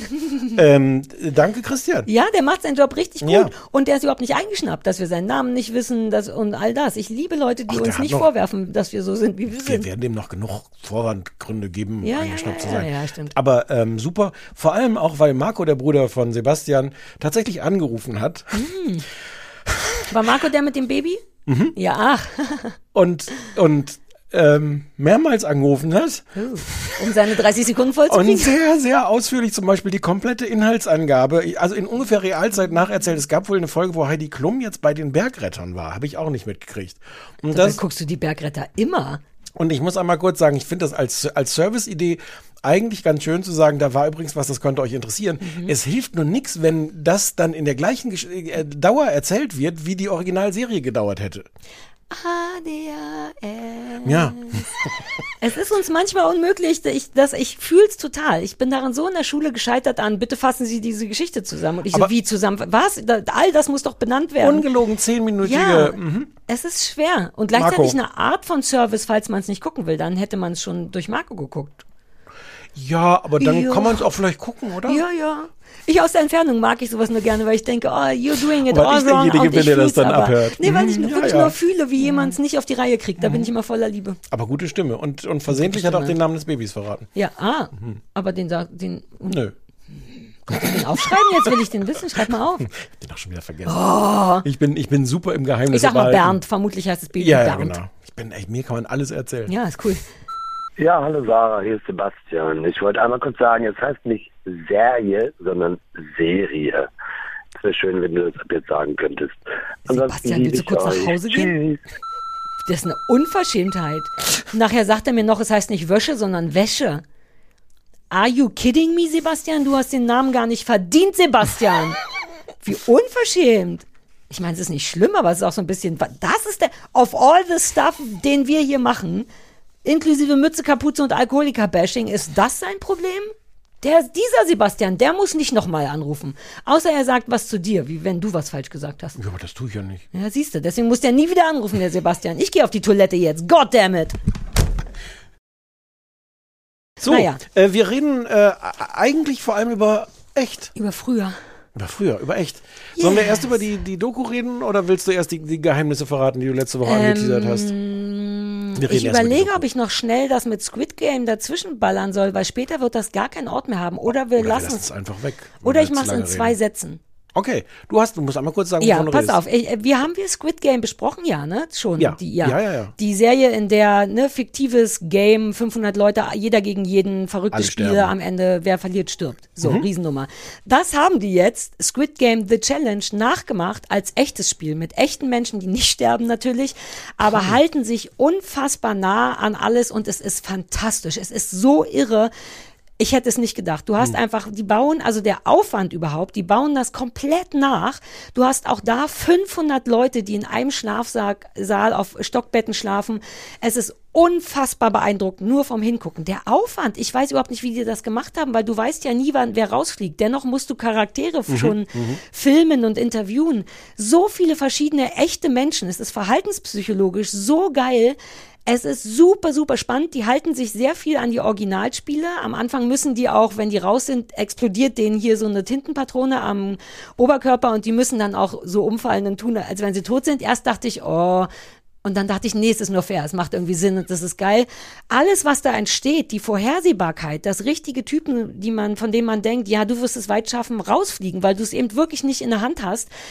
Die haben ein paar neue Spiele noch dazu erfunden und es ist unfassbar spannend und toll und irre und also ich war, war ganz überrascht. Okay. Squid Game The Challenge, fast besser als das Original. Und die spielen viele von diesen, weißt du, der Keks, als man da so Kekse rauspicken musste aus der Form. Naja, ist auch eine Weile her, aber es gab tolle, verwirrende Spiele und nichts endet mit Tod, aber mit rausfliegen und es ist irre, ein Verhaltensexperiment von 500 Menschen gleichzeitig zu sehen. Ich ziehe alle Hüte, ich möchte auch googeln, wie die das gemacht haben. Ich kann mir nicht erklären, wie die das, ob, wie viele Leute da im Hintergrund sein müssen. Ähm, das war fantastisch, aber eigentlich reden wir heute tatsächlich über unsere gesamte, über meine gesamte Vergangenheit. Uh, okay. Ich sollte dann vielleicht mit dieser Geschichte, die ich getriggert habe, äh, anfangen. Also wir reden über die Echt-Doku. Geteasert hast du. Geteasert, stimmt. Ähm, also ich war, hm, warte mal, wie, ich muss jetzt mal reinkommen. Sollen wir nicht doch über die Doku erst? Nein, nein, nein, nein, nein. Ich war mein Leben lang oder Anfang meines Lebens so hart in Kim Frank verknallt. Ich bin bei echt erst dazugekommen, als, als die nicht mehr aussahen wie zwölf, sondern wie, gut, 14. wie gute 15. Ab dem Moment, wo Kim Frank diese Justin Bieber Friese hatte, war ich so, Alter, und ich war schon 20, darfst du auch niemandem erzählen. Das ist eine meiner größten Star-Verliebtheiten ever, wirklich. Ich war so verliebt in den. Ich weiß, ich war in London in der Zeit und dann war der mit Eni zusammen und ich war wirklich getroffen davon. Ich war wirklich traurig und dachte, nein, Alter, du gehörst zu mir. und ich weiß, und das ist meine peinliche Geschichte, bevor ich irgendjemand war, bevor ich beim Radio war, bevor ich überhaupt in London war oder bei Viva, war ich so verliebt, dass ich tatsächlich einen Fanbrief geschrieben habe und den, das ist mir unfassbar peinlich, aber mit einem so mittel mit einem Foto versehen habe, von dem ich dachte, im Notfall machen wir das. Ich war nicht nackt, das möchte ich gleich sagen, aber ich weiß, dass ich extra ein Foto genommen habe, wo ich am Strand auf dem Rücken lag mit, huch, ist das ein Zeitbub, habe ich nicht gesehen. Sowas. So Warum wäre ich nie, mir ist das wahnsinnig peinlich. Und im Nachhinein übrigens ist das auch so übergriffig, weil es wird in der Doku auch über Sexualität geredet und so. Ähm, und weil ich so nicht bin. Und aber so hast du auch geschickt? Nicht. Mit damals noch mit Post nie was bekommen, das wird nie bei dem angekommen sein. Aber schon irgendein Brief, in dem ich klar machen wollte, ich bin ein bisschen cooler und I am. Als die anderen Mädchen. Und was hast aber was schreibt man dann da rein? Ich Willst das du mit mir gehen? mehr. Ich- äh, ich nein, bin übrigens, das- ich finde dich so toll. Ich weiß nur noch das Foto. Ich weiß, dass ich Oh. dachte, ich muss mich ein bisschen nackig zeigen, denn das werden, das wollen diese jungen Männer sehen und das allein ist mir so unangenehm. Aber I did it und irgendwo hat Kim Frank, vielleicht auch nicht, ein Foto von mir am Strand mit, huch, ist das ein Zeitbub. ich wusste gar nicht, dass man das ein bisschen sehen kann. So habe ich nie wieder gemacht. Es kam auch nicht zurück und die Dramatik an der Geschichte ist, dass ich also über Jahre diese Verliebtheit nicht weniger wurde. Über wo bist du jetzt? Und die Songs wurden auch immer besser und der wurde immer schöner. Der ist ein unfassbar schöner Mann in meiner Welt. Ähm, und dann wurde ich, und das ist ja der Punkt, dann wurde ich auf einmal berühmt. Meine einzige Chance, den tatsächlich mal zu treffen, und ich habe ihn irgendwann getroffen bei KenFM im Fernsehstudio, wo ich beworben würde mit, das ist die neue bei Viva, und bei in dem Moment hatte ich aber einen ganz tollen, fantastischen Brand New Boyfriend. Und ich weiß, dass ich da saß und dachte, Alter, das kann doch nicht sein. Jetzt sitzt der Kim Frank direkt neben mir und I can do nothing. Damn it. Und dann habe ich die auch nie wieder. aber habt ihr denn nett einfach miteinander gesprochen? Bestimmt. Ich glaube, ich hatte sogar ein flirty Gefühl. Ein Teil von mir hatte wirklich das Gefühl von, siehst du, ich wusste, ich könnte was für dich sein, aber jetzt Die geht's haben nicht das mehr. ja alles mitgefilmt. Sollen wir an dieser Stelle mal den Aufruf Ja. machen, lieber Kim, wenn es davon es gibt irgendwelche ein Foto davon. Also das könnte ich nochmal so, wie raussuchen, wie, wir im Studio bei Okay. KenFM, weil das wurde ja fotografiert. Und ich weiß noch der Moment, wo ich dachte, Alter, jetzt ist es zu spät, jetzt ist es zu spät, jetzt kann ich mir davon überhaupt nichts mehr kaufen. es Und hätte das alles war dann anders verlaufen können. Ja, nee, im Nachhinein, darüber können wir gleich reden, weil ich habe den jetzt durch die Doku erst kennengelernt und bin auf eine ganz andere Art bedeutend stärker verliebt in den und gleichzeitig ist mir ganz doll klar, ah, das wäre gar kein Mann gewesen Mhm. für mich. Ähm, aber also diese Doku, das möchte ich schon mal spoilern, hat so viel Gefühl bei mir gemacht. Alter Falter, ja. Reden wir Soll, gleich drüber. soll ich kurz versuchen, das zusammenzufassen? Ähm, es ist eine dreiteilige Doku äh, in der ARD-Mediathek, jeweils eine gute Stunde. ähm, echt unsere Jugend, erzählt von Kim Frank. Und es beruht zum ganz großen Teil darauf, die haben sich damals die ganze Zeit gefilmt. Die hatten so eine kleine Kamera, die haben sie irgendwann, glaube ich, von Bravo oder irgendeiner Nee, Stelle von gab's ihrem äh, Manager oder von dem Marco, von diesem Redakteur, haben die das geschenkt bekommen. Genau, aber das war ursprünglich, war der, so. glaube ich, bei, bei Viva oder irgendwas und ist dann mit den Ja, ja, ja. Mitgegangen. Hat, ja. wie auch immer, die haben sich die Mhm. ganze Zeit gefilmt ähm, und haben da nie irgendwas rausgemacht. Und äh, Kim Frank ist inzwischen irgendwie, macht auch Filme und hat das jetzt alles erzählt und erzählt sehr, sehr persönlich ähm, die Geschichte, wie die plötzlich berühmt wurden, äh, was hinter den Kulissen abgegangen ist, ähm, was er damals alles nicht realisiert hat. Das ist eine sehr ehrliche Geschichte und ähm, ja, reiht, und diese reiht sich so ein ist. in diese Robbie Williams, irgendwie ist gerade so Genau. ein bisschen Doku-Zeit, ne? Es ist ganz anders und es Mhm. ist trotzdem passt es genau da rein, weil es wieder, man hat einfach diese Filmaufnahmen von damals Ja. und er erzählt es selber und es ist dadurch halt auch komplett subjektiv und am Ende endet es damit, dass die sich nochmal vor zu fünft einzeln vor die Kamera setzen und nochmal auch so über die Zeit damals reden, aber eigentlich ist es nur so die, die letzten zehn Minuten. Ah, weil ich habe, es sind drei Folgen, Mhm. jeweils eine Stunde. Ich habe nur zwei hingekriegt, aus verschiedenen Gründen. Erstens, weil ich so abgelenkt war von der Musik, dass ich alle Songs währenddessen noch auf der Uku, also ich war nur zu 70 Prozent anwesend, weil ich war so, uh, der Song, der, what? Ah, stimmt der. Ich habe, also es war anstrengend. Mhm. Ähm, und es war mir auch ein bisschen irgendwie zu viel. Und dann brauchte ich eine Pause und dann war ich schon wieder so spät dran und habe die letzte Folge dann nicht gesehen. Aber da sind auch nur zehn Minuten, weil das wird am Anfang sieht man die alle in Mhm. alt und denkt so, oh geil, und dann sieht man die aber nie wieder, weil es schon Genau, am Schluss kommen die alle Ja. nochmal. Ich fand das, Das eigentlich aber- ganz so angenehm, viel. weil es äh, wirklich nur geschnitten wird, also einfach nur durchgeschnittenes Material und Kim, der das mit einer angenehmen, stillen, ruhigen, ruhigen Art irgendwie so Ja, wegerzählt. mit so einer besonderen, der hat ja eh, ich finde, es ist auch die Art, Mhm. wie er singt, so eine, so eine gewisse Monotonie, aber jetzt gar nicht im, im Negativen, sondern das ist irgendwie so eine markante, persönliche Art.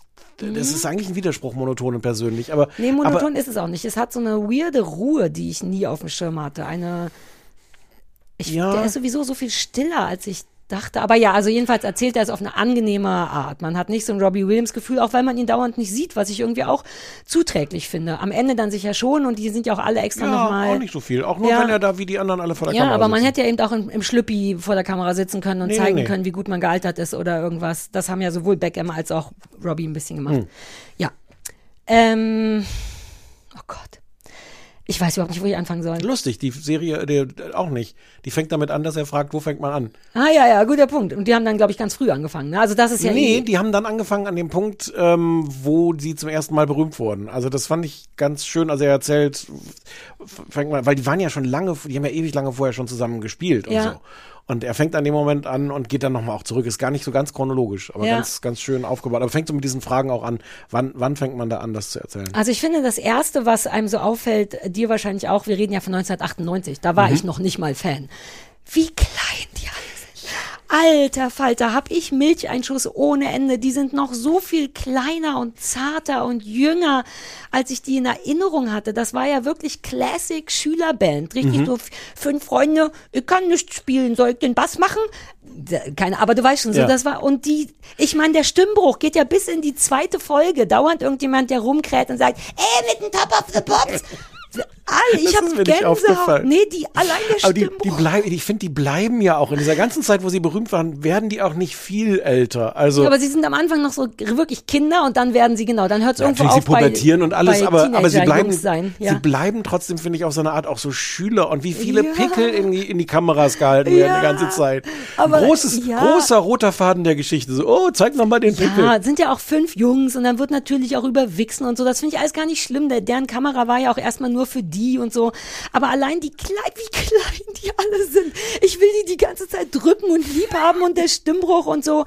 Was mich am meisten flasht, äh, um mal ein bisschen professioneller zu sein, ist, ich hatte die null auf dem Schirm, nicht auf diese Art. Ich habe, ich bin übrigens immer Fan auf diese Art. Ich bin immer Fan vom Produkt, aber vergesse mich zu informieren über die Leute, weil mich das nicht interessiert. Mich interessiert das Produkt. Deswegen weiß ich nichts über echt und auch nichts über Kim Frank und das öffnet mir ein Auge nach dem nächsten. Das ist mir wirklich fast zu emotional. Also erstens hatte ich nicht auf dem Schirm, wie früh die angefangen haben und wie generell da, schwierig das ist für klar. Da, das war bei Robbie so, bei Beckham so, dieses, oh Gott, warum wird man überhaupt Popstar? Was einem alles passieren kann, vor allem wenn man so klein ist. Was übrigens aber auch eine lustige Parallele ist, fällt mir jetzt erst auf. Alle drei wollten Popstar werden. Also Kim Frank will definitiv Mhm. berühmt werden. Und dann gibt's alle möglichen Probleme damit, auch mit der Band und sowas. Aber, aber der will, der will auch heute eigentlich noch berühmt sein. Ja. Ja, mich wundert das nicht, ehrlich gesagt. Ich, Ich, ich, das ich sag das auch ohne, ich, ich, meine das, Nee, nicht, nee. falls das jetzt vorwurfsvoll Nein, klingt, so nein, meine ich das überhaupt nicht. nicht. aber es ist so, Äh, so Ich interessant. glaube nur, es stimmt unterm Strich nicht. Das war bei Robbie ja auch so, denn auch ich habe, bevor ich bei Viva war, in dem Jahr in London, wo ich nicht wusste, was ich machen will und gemerkt habe, ich bin irgendwie einfach eigentlich immer nur lustig und albern und das will ich irgendwie machen und hatte das Gefühl, dass das die einzige Möglichkeit ist, berühmt zu werden. Das war mein Satz, als ich 20 war. Wenn jemand gesagt hat, was willst du werden, habe ich gesagt, berühmt. Aber ich stellt sich raus, das ist nicht, was ich werden wollte. Mhm. Das ist was anderes. Dieses berühmt ist das, was mir und auch Kim Frank unterm Strich und Robbie Williams Mhm. ähm, die Beine bricht. Also, ähm, aber lass uns doch, ich meine, allein der hatte mit zehn schon Panikanfälle. Ich fühle den so. Ich bin ganz durcheinander. Ich muss, ähm, ich will mich kurz sortieren, um eine, damit Soll- du mal was sagen Soll kannst. ich mal versuchen? Nee, ich muss sortieren? eine Sache Okay. sagen, die mich wirklich krass gekriegt hat. Ich hatte nicht auf dem Schirm, dass der so ist. Der ist ein schon früher wie schlau und ruhig und sensibel der ist. Mein, ich habe die ganze Zeit Liebe und und Angst um den und so. Der ist so still und so gleichzeitig so bereit zu argumentieren, um seine Gerechtigkeit. Du willst was? Der sagt Sachen, als ich habe weinen müssen, als er gesagt hat, wenn mein Geist gegen meinen Körper stößt, das hat er mit 16 gesagt, das Gefühl von, mein Geist, weißt du, was ich meine? Der ist so, jetzt sag du mal, jetzt bin ich ganz durcheinander. Naja, gleichzeitig ist er halt total unsensibel und erzählt das ja auch selber, dass er überhaupt kein Auge dafür hatte, dass da sein bester Freund in der Band Depressionen hatte und immer wieder ausgefallen ist und sich zurückgezogen hat, weil die Depressionen so krass waren. Aber die haben das nicht kapiert. Keiner von denen, das sagen die auch. Auch da war seelische Gesundheit kein Thema. Die haben nicht, die kannten Mm. Ja. sich gar nicht. Ja, aber die anderen sind da irgendwie anders mit umgegangen. Er sagt, also ich meine, das ist auch das Schöne, weil er heute total ehrlich sagt, Mhm. wie, wie krass das war. Und das ist so, so wenn, wenn er erkältet war, gab es natürlich eine Möglichkeit, ein Konzert zu spielen, wo man dann keine Zugaben gegeben hat. Wenn sein, ich hab, ich wollte mir den Namen aufschreiben. Wie heißt der, der mit den Depressionen? Flo, Also, Kai, ich Kai, glaube ich. Ja, Kai. Der, der bis heute immer noch sehr, sehr, das ist ein riesen, riesen Thema. Ja. Ähm, und ähm, ja, natürlich waren die jung und so, aber, aber du hast einfach auch diese, der, der war halt auch total auf sich und sein, ich bin hier der Bandleader fixiert und er hatte keinen Blick dafür, Das ob sein Gefühl Freund. ich nicht. Das hat, naja, das hat er selber, das hat er ja selber so ja, gesagt, ich hätte ich, das sehen müssen. Ja, aber die Gesamtheit der Doku gibt mir trotzdem ein anderes Gefühl. Es gibt ja auch eine Folge, wo ähm, wo er sich altes Material angeguckt hat, wo die Band über ihn redet und das komplett klar wird, dass die alle auch nur so tun, ne, und so sagen, ne, wir, also wenn wir, wenn sich hier einer kennt, dann wir uns untereinander Mhm. richtig. Es ging um irgendeinen was war denn das, dieses Nacktfoto, was ist, die haben, ah, irgendwas Blödes, lass uns einfacher machen, Ja. was dem passiert ist, was ihm tatsächlich richtig gekriegt, verletzt und berührt hat. Die gesamte Band wurde dazu besprochen und äh, befragt und alle so, nö, das wird ihm nichts ausgemacht haben. Und der Beweis, wie wenig, auch weil die so jung sind und vielleicht auch Jungs sind, ich weiß nicht, wie wenig die voneinander wissen. Ja, aber genau diesen, deswegen würde ich so, so gerne so ein Sternchen, so eine Fußnote dran machen, Mhm. wenn du sagst, wie sensibel und, und schlau und sowas und aufmerksam der war. Ja, Abtour. Nee, aufmerksam meinte ich nicht, sondern dieses schon früh sehr gut und logisch argumentieren mit seinem Manager. Das hat natürlich auch, diese ganze Doku hat irre Wunden aufgerissen in mir, was so dieses Kämpfen angeht, weil so war ich ja auch schon immer. Dieses, ey, bestimmte Sachen will ich nicht machen, die fühlen sich falsch an. Und dann all die Leute, die mal kommen und sagen, jetzt reiß dich doch mal zusammen, das ist doch jetzt nicht so eine Riesennummer. Und ich fühle mich so, denen so nah, darüber. Dieses bei We Are the World auf der Bühne, da wollten die nicht mitsingen. Ich fühle das total. Natürlich kann man sagen, ey, ist doch kein Ding, dann bewegt doch die Lippen, als wenn das die Lösung davon ist. Und mit welcher Ruhe, ich wäre so krakelig gewesen, mit welcher Ruhe ihr sagt, Jonas zu seinem Manager, wir haben zwei Optionen angeboten, du müsst, also ich bin gar, ich, ich mag das. Ich mag, wie still der Ja, ist, wie aber der- man sieht dem an, all den Schmerz sieht man dem irgendwie an, finde ich. Also, ich finde das toll. Ich finde den heutigen Kim Frank toll, auch wie er das reflektiert und schildert. Ich finde den damaligen Kim Frank nicht so unproblematisch, weil, weil diese Konflikte teilweise halt ja auch irgendwie unnötig wären und weil er da oft irgendwie eine, ich finde, nicht so gut argumentiert, sondern so Sachen eskalieren, die überhaupt nicht eskalieren müssten. Wie war's zum Beispiel? War Na, die Geschichte mit diesem, das war ja die, die lustige Pointe. Die ganze Zeit, die, die streiten sich geradezu bei der Frage, was machen sie jetzt bei We Are the World? Kommen wir Ja. mit auf die Bühne? Stehen wir da, aber singen nicht mit? Müssen wir mitsingen? Wurde jetzt irgendwem versprochen, dass mitgesungen wird? Und am Ende stellt sich raus, niemand hat erwartet, dass sie mitsingen. Es gab gar kein Problem. Es gibt aber die ganze Zeit einen Konflikt und da spricht der heutige Kim Frank super aus. Ähm, es gab gar keinen Konflikt damals mit der Situation. Es gab einen Konflikt untereinander. Den haben die aber damals gar nicht gut behandelt, den Konflikt. Wie auch, das waren irgendwelche 17-jährigen Jungs. Aber ich, ich finde, du stellst es jetzt so ein bisschen so da, als ob die damals schon so reif und schlau Ich- gewesen wären. Nee, so, ich oh, rede von ihm und äh, mein Herz hat die ganze Zeit Ja gesagt. Das kann ich nicht anders sagen, denn gerade bei dieser We Are the World Geschichte ist es ja gar nicht so ein divahaftes, nee, das machen wir nicht, sondern er sagt ja, wir reden seit Wochen darüber. Seit Wochen sagen wir, wir möchten da nicht mitsingen. Seit Wochen bieten wir Alternativen. Wir sagen nicht einfach nur, nee, machen wir nicht, sondern wir sagen, wir könnten entweder hochgehen und einfach entspannt dastehen und nicht mitsingen. Und das ist ein Zerwürfnis mit dem Manager, der beschlossen hat, der dann sagt, ihr kommt wie Arschlöcher rüber. Also Ja. das ist einfach falsch, Völlig wenn die, Recht. Finde ich nicht. Natürlich, völlig zu Recht. Warum? Weil du natürlich wie ein Arschloch rüberkommst, wenn du zu einer Benefits-Veranstaltung gehst und am Ende sagst, nee, aber mitsingen mit diesen doofen anderen Leuten wollen wir nicht. Natürlich kommst du wie Aber Arschlöcher die sind rüber. Künstler, die müssen doch nicht. Warum? Ja, aber dann ich kommst du würde wie das auch nicht machen. Ja, aber dann man, kommst du wie ein Arschloch Ich rüber. glaube nicht. Auch da fand ich ganz gut argumentiert, weil auch Flo oder so meinte, ja, wir gehen ja jetzt nicht raus und ziehen eine Fresse, um zu zeigen, wie kacke wir es finden. Wir würden da im Hintergrund stehen und einfach nicht mitsingen. Aber sie, deswegen fühle ich mich da sehr nah, denn ich hatte all diese Kämpfe, in denen Leuten gesagt haben, ja, ist doch jetzt nicht so eine Riesennummer, sei doch nicht so Hm. problematisch dramatisch.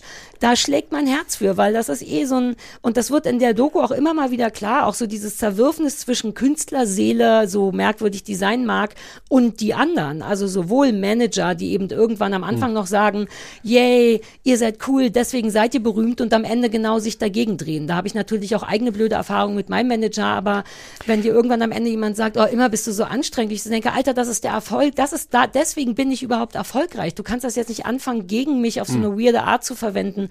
Und das fand ich da und ich fand ihn einfach die Art, wie der redet. Ich mag, dass er nicht laut wird. Ich mag, dass er logisch argumentiert. Ja, und ich mag, wie ja. trau doch finde ich schon. Und vor allem diese Empfindsamkeit. Ich finde den, ich habe das überhaupt nicht auf dem Schirm. Deswegen wäre er irgendwie nicht mein Typ Mann gewesen. Ich brauche albern und lustig und so. Und der ist mir so ein bisschen zu vergeistigt fast. Aber Ich wusste, ich wusste ich habe auch, also ich kenne irgendwie die Mm. Songs, aber ich hatte, glaube ich, nie einen besonderen Bezug Mm. zu echt.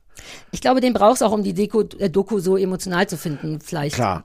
Ähm, ich fand das äh, interessant. Ich hatte keine Ahnung, wie viel die gekämpft haben. Also Mhm. wie viel die gekämpft haben, auch im Sinne von, wir wollen kein Playback mehr im Fernsehen sehen. Ja. Andererseits, und das war halt so ein interessanter Konflikt, also bei so ein paar Dingen waren die sich sehr klar, das wollen wir tun, das wollen wir nicht tun.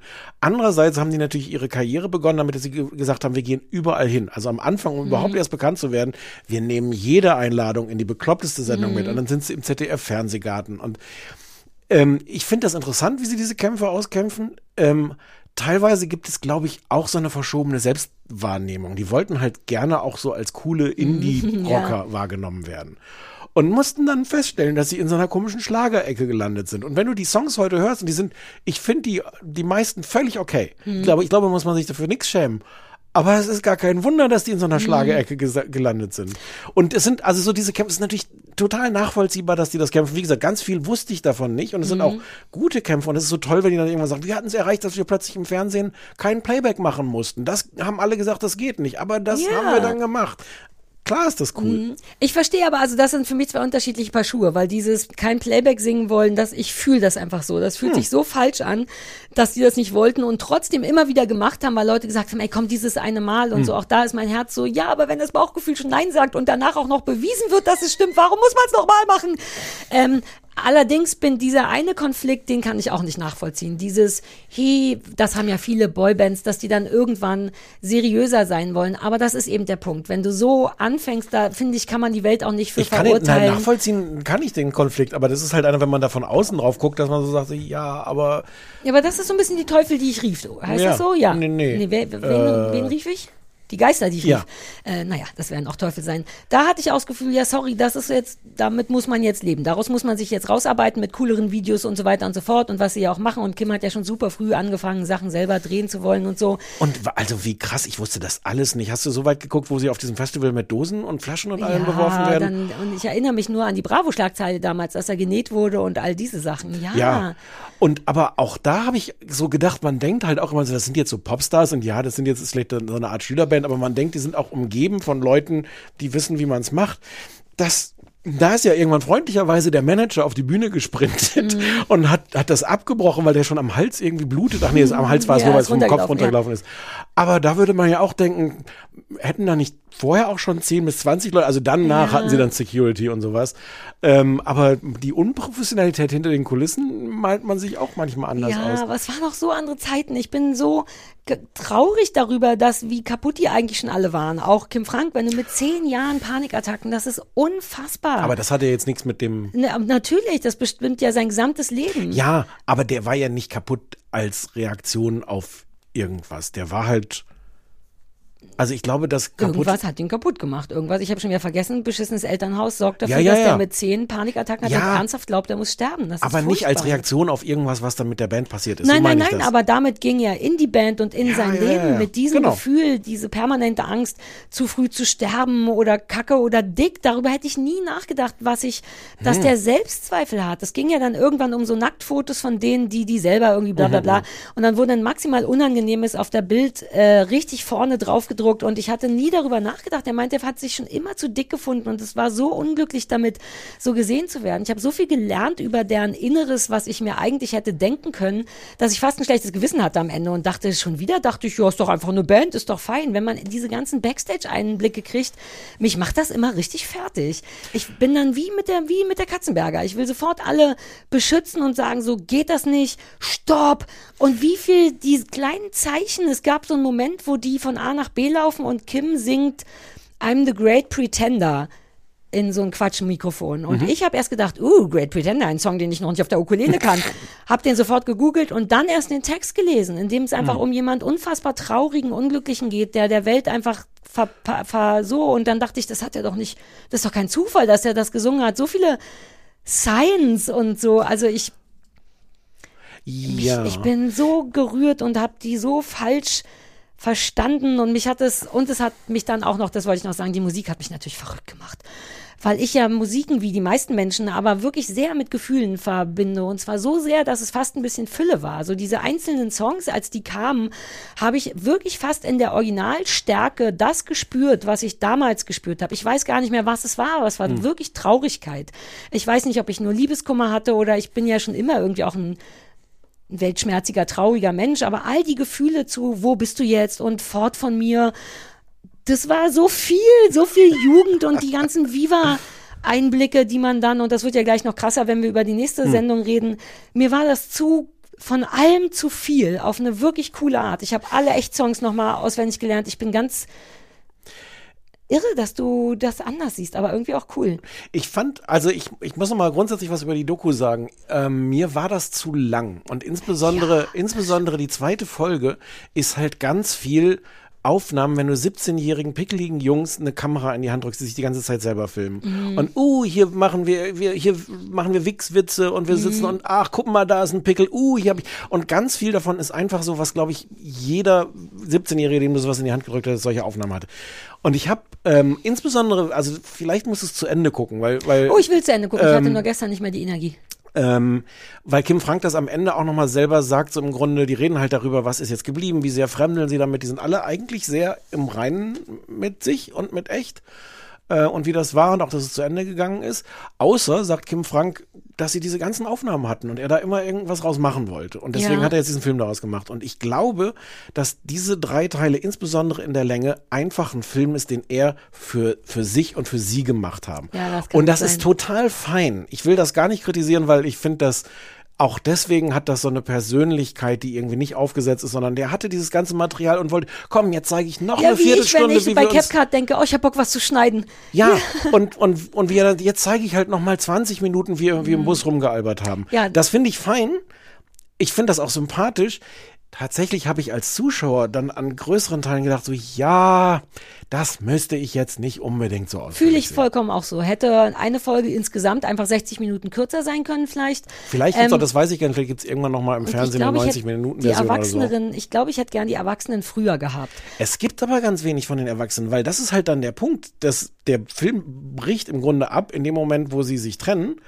Und dann gibt's halt keine die, Filmaufnahmen mehr. die Erwachsenen danach, dass die äh, nicht nur Kim das kommentiert, sondern ich hätte auch gern all die Erwachsenen Flo's und Kais und Puffis Das und so Interessante gesehen. ist, die haben gar nicht so viel dann dazu zu Ja, erzählen. vielleicht und die sind deswegen. alle irgendwie im Reinen damit, wie das war. ja, Ähm, es gibt insofern da auch gar nicht jetzt das ganz große Drama, außer dass Kai, also boah, also ich meine, Depression und ist ja, ist ja wirklich kein Tabuthema mehr zum Glück, oder jedenfalls nicht mehr so, wie es das damals war. Ähm, aber man ahnt, der ist ein krasser Fall anscheinend von wirklich schlimmen, hartnäckigen oh Gott. Depressionen. Ja. Ähm, und es ist auch, es gibt, das ist ganz bewegend, das gibt's ganz am, auch in diesem Teil, den sie jetzt, jetzt irgendwann gedreht haben, dass einer der anderen Bandkollegen sagt so, ja, man, man sieht das und man weiß auch, dass das immer wieder kommt, diese Traurigkeit, und das ist wahnsinnig schwer, das zu akzeptieren und damit zu leben und zu sehen, wie dein bester Freund so unfassbar traurig ist und du nichts tun kannst. Also ich fand es auch schön, dass du da nicht nur die Perspektive von dem mit den Depressionen hast, sondern von dem, dem seinem Umfeld, Ja. was darunter auch unfassbar leidet. Ja. Ähm, das war auch schockierend, das zu sehen, in welchem Maße da auch 20 Jahre später Ja. Ja, vielleicht ist es auch normal, dass da nichts gelöst ist, aber äh, so die, diese Mischung aus, ähm, wie gesagt, einerseits sind wir miteinander im Reinen und andererseits ist der, ja, hat Depressionen, auch heute noch, Ja. ganz krass. Ja, das ist ja der Punkt, wo ich dann auch immer bei den Rückblicken, weil die so klein waren und es ist ja auch nur niedlich und lustig und so, aber ein Teil von mir denkt wirklich, oh, vielleicht ist das zu früh. Aber Mach das, ist, nicht. das ist interessant, die, die, die Botschaft, die die am Ende, ist im Grunde ein bisschen gespoilt, die Botschaft, die die am Ende sagen, völlig okay, war die beste Jugend, wir, wir wollten es so, wir wollten es so machen. Ja, aber da gab es auch Momente, eine Sache fand ich unerträglich. Ich glaube, ich habe angefangen vorzuspulen dann und zwar dieses Dr. Sommer-Gespräch. ähm, ich fand es wirklich auch überhaupt nicht lustig. Ich weiß, du lachst jetzt nicht, weil es lustig Nee, nee, ist, nee. aber das war so heftig, dass ich körperlich reagiert habe. Das war mir zu viel. Und zwar, ne, die Zeit, natürlich redet man irgendwann über Sex, weil das sind ja Jungs und Teenager und so. Und dann gab es eben diese Dr. Sommer-Geschichte und die Frau Dr. Sommer, Sexpsychologin im Grunde für Ja. die Bravo, die die dann da so einlädt und zwingt, über Sex zu sprechen. Und das ist eine Sache, die ich hoffe, das wäre verboten heute, ehrlich gesagt. Ich finde das so übergriffig. Also die sitzen da und natürlich sind die freiwillig da, sicherlich, und finden es vielleicht auch irgendwie einfach lustig, ja, jetzt reden wir über Sex, aber die sind noch nicht alt genug, um das einsortieren zu können. Und ich finde das Gefälle, ich finde, da ist keine Augenhöhe, diese Psychologin, eventuell Dr. Sommer. Dieses Gespräch ist wie eine Sexualtherapie, die nicht vor Kameras und bei der Bravo sein sollte. Ne, die sagt ja wirklich, und hattest du schon eine Erektion? Und die Jungs sind natürlich gar nicht erwachsen genug, um, zu, um darauf zu antworten, außer mit, ich sag mal so, ja, stand wieder eins. Und die hakt mit Ja. einer Ernsthaftigkeit so intim nach. Ich finde das cringe deluxe. Mein ganzer Körper hat rebelliert. Ich finde das wirklich übergriffig. Ein Teil von mir will wirklich sagen, die Jungs müssen da raus. Das ist zu früh, das ist zu intim.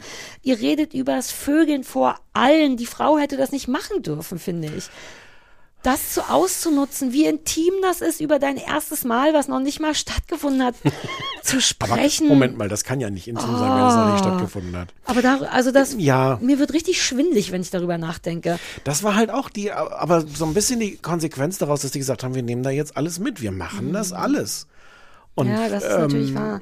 Ich, ich fand, also ja, das ist irgendwie cringig und ich fand auch, dass sie mehrere Momente verpasst hat, wo sie einfach hätte aufhören können, nochmal nachzufragen. Ich finde eigentlich ja die Oder Idee kurz auf Augenhöhe kommen. Ein bisschen wieder runter zu, ja, wir sind alle nur Menschen und nicht zu, wie ist deine erste Erektion? Lass uns über die Anzahl der Spermien reden. Ja. Ich fand's richtig schlimm. Richtig, richtig, richtig schlimm. Okay. Und die eine Sache noch, die mich sehr gerührt hat. Es gab so einen Moment, wo Kim, deswegen habe ich mich dann im Nachhinein nochmal so für mein halbnackiges Foto geschämt. Der war ja gar nicht so. Der war, dem ging's glaube ich, am allerwenigsten erstmal um Sex. Der wollte irgendwie Liebe und Nähe und so. Ähm, und wurde dann aber dennoch von so Mädchenfans im Grunde sexuell missbraucht klingt jetzt irgendwie auch so ein bisschen drüber oder falsch, aber der wurde irgendwo angefasst, was den wirklich Hm. was anstrengend, also den so ein bisschen traumatisiert hat. Ähm, darüber redet er und mich berührt das sehr und auch da gibt es so einen irren Moment, wo man sieht, dass die Band, dass die gar nicht sich kapieren richtig, weil die zu jung sind auch. Es Ja. gibt ein gemeines Interview, wo Kim wie so ein kleines Kind auch noch unten so sitzt, neben ihm der Flo. Er wird darauf, die werden darauf angesprochen und Flo sagt, ich glaube, Kim fand das richtig cool. Da, so genau das Gegenteil von dem, was man vorher weiß. Er so, ihn hat das total gestresst, das war viel zu intim. Und dann sieht man, ich finde, das ist fast hinspulenswert, sieht man, wie er noch in einer sehr kindlichen Art die Hand von Flo nimmt, was in einem gewissen Alter noch geht bei Jungs, die Körperlichkeit. Und die so streichelt, die Hand nimmt genau in dem Moment, wo er sagt, das hat Kim nichts ausgemacht, nimmt Kim seine Hand und hält sich daran fest und streichelt ihn. Und du siehst in seinem Gesicht, oh Gott, doch, es war ganz schlimm, aber er konnte es da nicht sagen, er macht noch einen Witz. Aber auch diese liebevoll, diese Liebe zwischen denen und dieses, dass es noch okay ist, sich anzufassen, ohne dass jemand sagt, ey, schwul, und dich auch zu streicheln als Freund so an der Hand und gleichzeitig so ein ganz bisschen um Hilfe zu rufen. Also vielleicht bin ich auch zu emotional dafür, aber mich hat es auf sehr vielen Ebenen wahnsinnig gekriegt und berührt und dann noch die Mucke und oh. Ich möchte über zwei Viva-Interviews kurz reden. Ja. Ähm, das eine kommt, glaube ich, ganz am Anfang mit, mit Alex Bechtel. Und es ist, es ist, das ist für mich die cringigste Szene. Die sind, glaube ich, zum ersten Mal bei Interaktiv und äh, ich glaube, es ist Alex Bechtel, ne, die die so Ja, ja. begrüßt mit, na, jetzt seid ihr, wie ist es für euch zum ersten Mal hier zu sein? Und dann entsteht so eine dreisekündige Pause, weil keiner so richtig weiß, ja. Sie sagt, äh, jetzt müsst ihr schon was sagen. Genau. Und es ist, es ist wirklich sofort innerhalb von drei Sekunden auf, auf, dem, auf der harmlosesten Grundlage cringe auf Maximum Ja. aufgedreht, wo du denkst so, entschuldige, das ist dein Job, dass die sich Exakt. jetzt hier gerade wohlfühlen. Ja, ja, ja. Super kurze Szene, aber ich dachte so, ah. Ja. Und dann kommt, ich weiß nicht, ob du so weit geguckt hast, Charlotte irgendwann Mhm. mit einem Interview. Und das ist jetzt ein bisschen absurd, wenn ich jetzt an dieser Stelle eine Lanze für Charlotte brechen soll. Aber wie toll Charlotte da ist. Es hat mich so daran erinnert, was wirklich tatsächlich das, warum Charlotte so besonders war. Ja. Weil, weil die auf eine Art zugewandt mit denen, aber auch so Fragen gestellt hat, die auch auf eine Art wehgetan haben, weil Ja. die es wirklich geschafft hat, so den Finger in die Wunde. Was heißt denn jetzt dieser Text? Wie ist das für euch jetzt wieder da zu sein? Und es waren alles genau die richtigen Fragen und sie hat das mit so einer Zugewandtheit und gleichzeitig natürlich mit dieser Charlottehaftigkeit. Ich habe Charlotte nochmal neu, neu geliebt. Ja, ich nicht. Also dafür fand ich die immer toll. Ich- so, ich ja, auch. Das hat mich jetzt- Ja, das war jetzt man vergisst das immer ein bisschen. Genau. Es stimmt schon, weil das ist auch der Unterschied, wie gut, dass wir gleich über Viva reden, zwischen so ein bisschen den Moderatorinnen Hm. im Allgemeinen gewesen und Leuten, die mehr sind als das. Hm. Wie Charlotte und sorry, dass ich selber sagen muss, aber auch ich. Aber Leute, du hast die sich nie interviewt. Mühe geben. Oh ja, na, weil ich hätte wahrscheinlich nur gestottert. Ähm, Das war ja, übrigens das auch, war das hatte noch so einen doppelten Boden, weil, weil Kim Frank dann hinterher, also aus, dem, aus der Gegenwart erzählte, dass sie in diesen, zu dem Zeitpunkt hatten die sich irgendwie schon so weit voneinander entfernt, dass die gar nicht mehr wirklich irgendwelche Sachen miteinander besprochen haben. Mm. Und das dann in solchen Interviews wie mit Ah. Charlotte irgendwie im Grunde erfahren haben, zum Beispiel, ähm, ich weiß gar nicht, auf welches Lied sich das bezog, dass man gar nicht so richtig weiß, wovon der Text handelt, den man da gerade singt, bis Charlotte das da mal fragt und Mm. man dann sich über solche Sachen plötzlich austauscht. Also das ist schon, irgendwie ist es alles irre tatsächlich. Ja, also wie gesagt, mich hat's zu emotional gemacht, aber auf eine coole Art. Ähm, Jetzt ist die Frage, du hast so eine, so eine Ukulele. ja, weil ich ja nun wirklich, ich hatte vor, erst, Ist das eine, welche Ukulele ist das? das Warum ist ist meine, ähm, oh, jetzt habe ich vergessen, wie sie heißen. Ich glaube, die heißen Ananas-Ukulele, weil das der, Ah. äh, der, der Klangkörper eine Ananas folgt. ist. Hm. Also ich war die ganze Zeit natürlich immer so, uh, dieser Song und da kamen ja alle Hits nacheinander und ich musste die sofort gleichzeitig im Internet suchen. Jedenfalls habe ich ein kleines Echt-Medley vorbereitet. Was? Ach, ich wollte jetzt gerade, ich wollte dich gerade fragen, welche spielt sie? So, ich, wir haben. Es wir, ist ein Medley, das sowohl sich versucht, also es ist sowohl nicht cholerisch, sondern chronologisch. Okay. Ein bisschen, aber auch ein bisschen vom Inhalt her. wir haben da jetzt mal so ein kleines Mikro noch hingelegt, um die, um die Okay. Ukulele, damit ich im Zweifel die, die Stimme im Nachhinein runterregeln kann. Oh Gott, wenn ich nach Hause gehe, werde ich all die Songs alle einzeln nochmal spielen. Das war die schönste Zeit meines Lebens. Alles wird sich ändern, wenn wir groß sind. Alles wird sich ändern, wird sich ändern. Wir haben's getan, zum allerersten Mal. Wir haben's getan, zum allerersten Mal. Und wir fühlten uns so nah. Wo bist du jetzt? Sag mir, wo du steckst. In welchem Film? In welchem Bild? Sag mal, weinst du etwa oder ist das der Regen, der von deiner Oberlippe perlt? Denn du trägst keine Liebe nachzutrauern macht keinen Sinn mehr, denn alles wird sich ändern, wenn wir groß sind. Alles wird sich ändern, wird sich ändern, es ist vorbei. Baby, bye, bye, Junimond.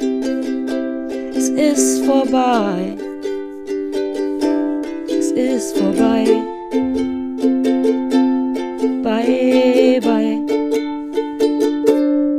Habe ich fast angefangen zu weinen, während ich gespielt habe. Sorry. Oh Gott, ich glaube, ich fange wirklich gleich an zu weinen. Das ist nicht gut mit einem Podcast.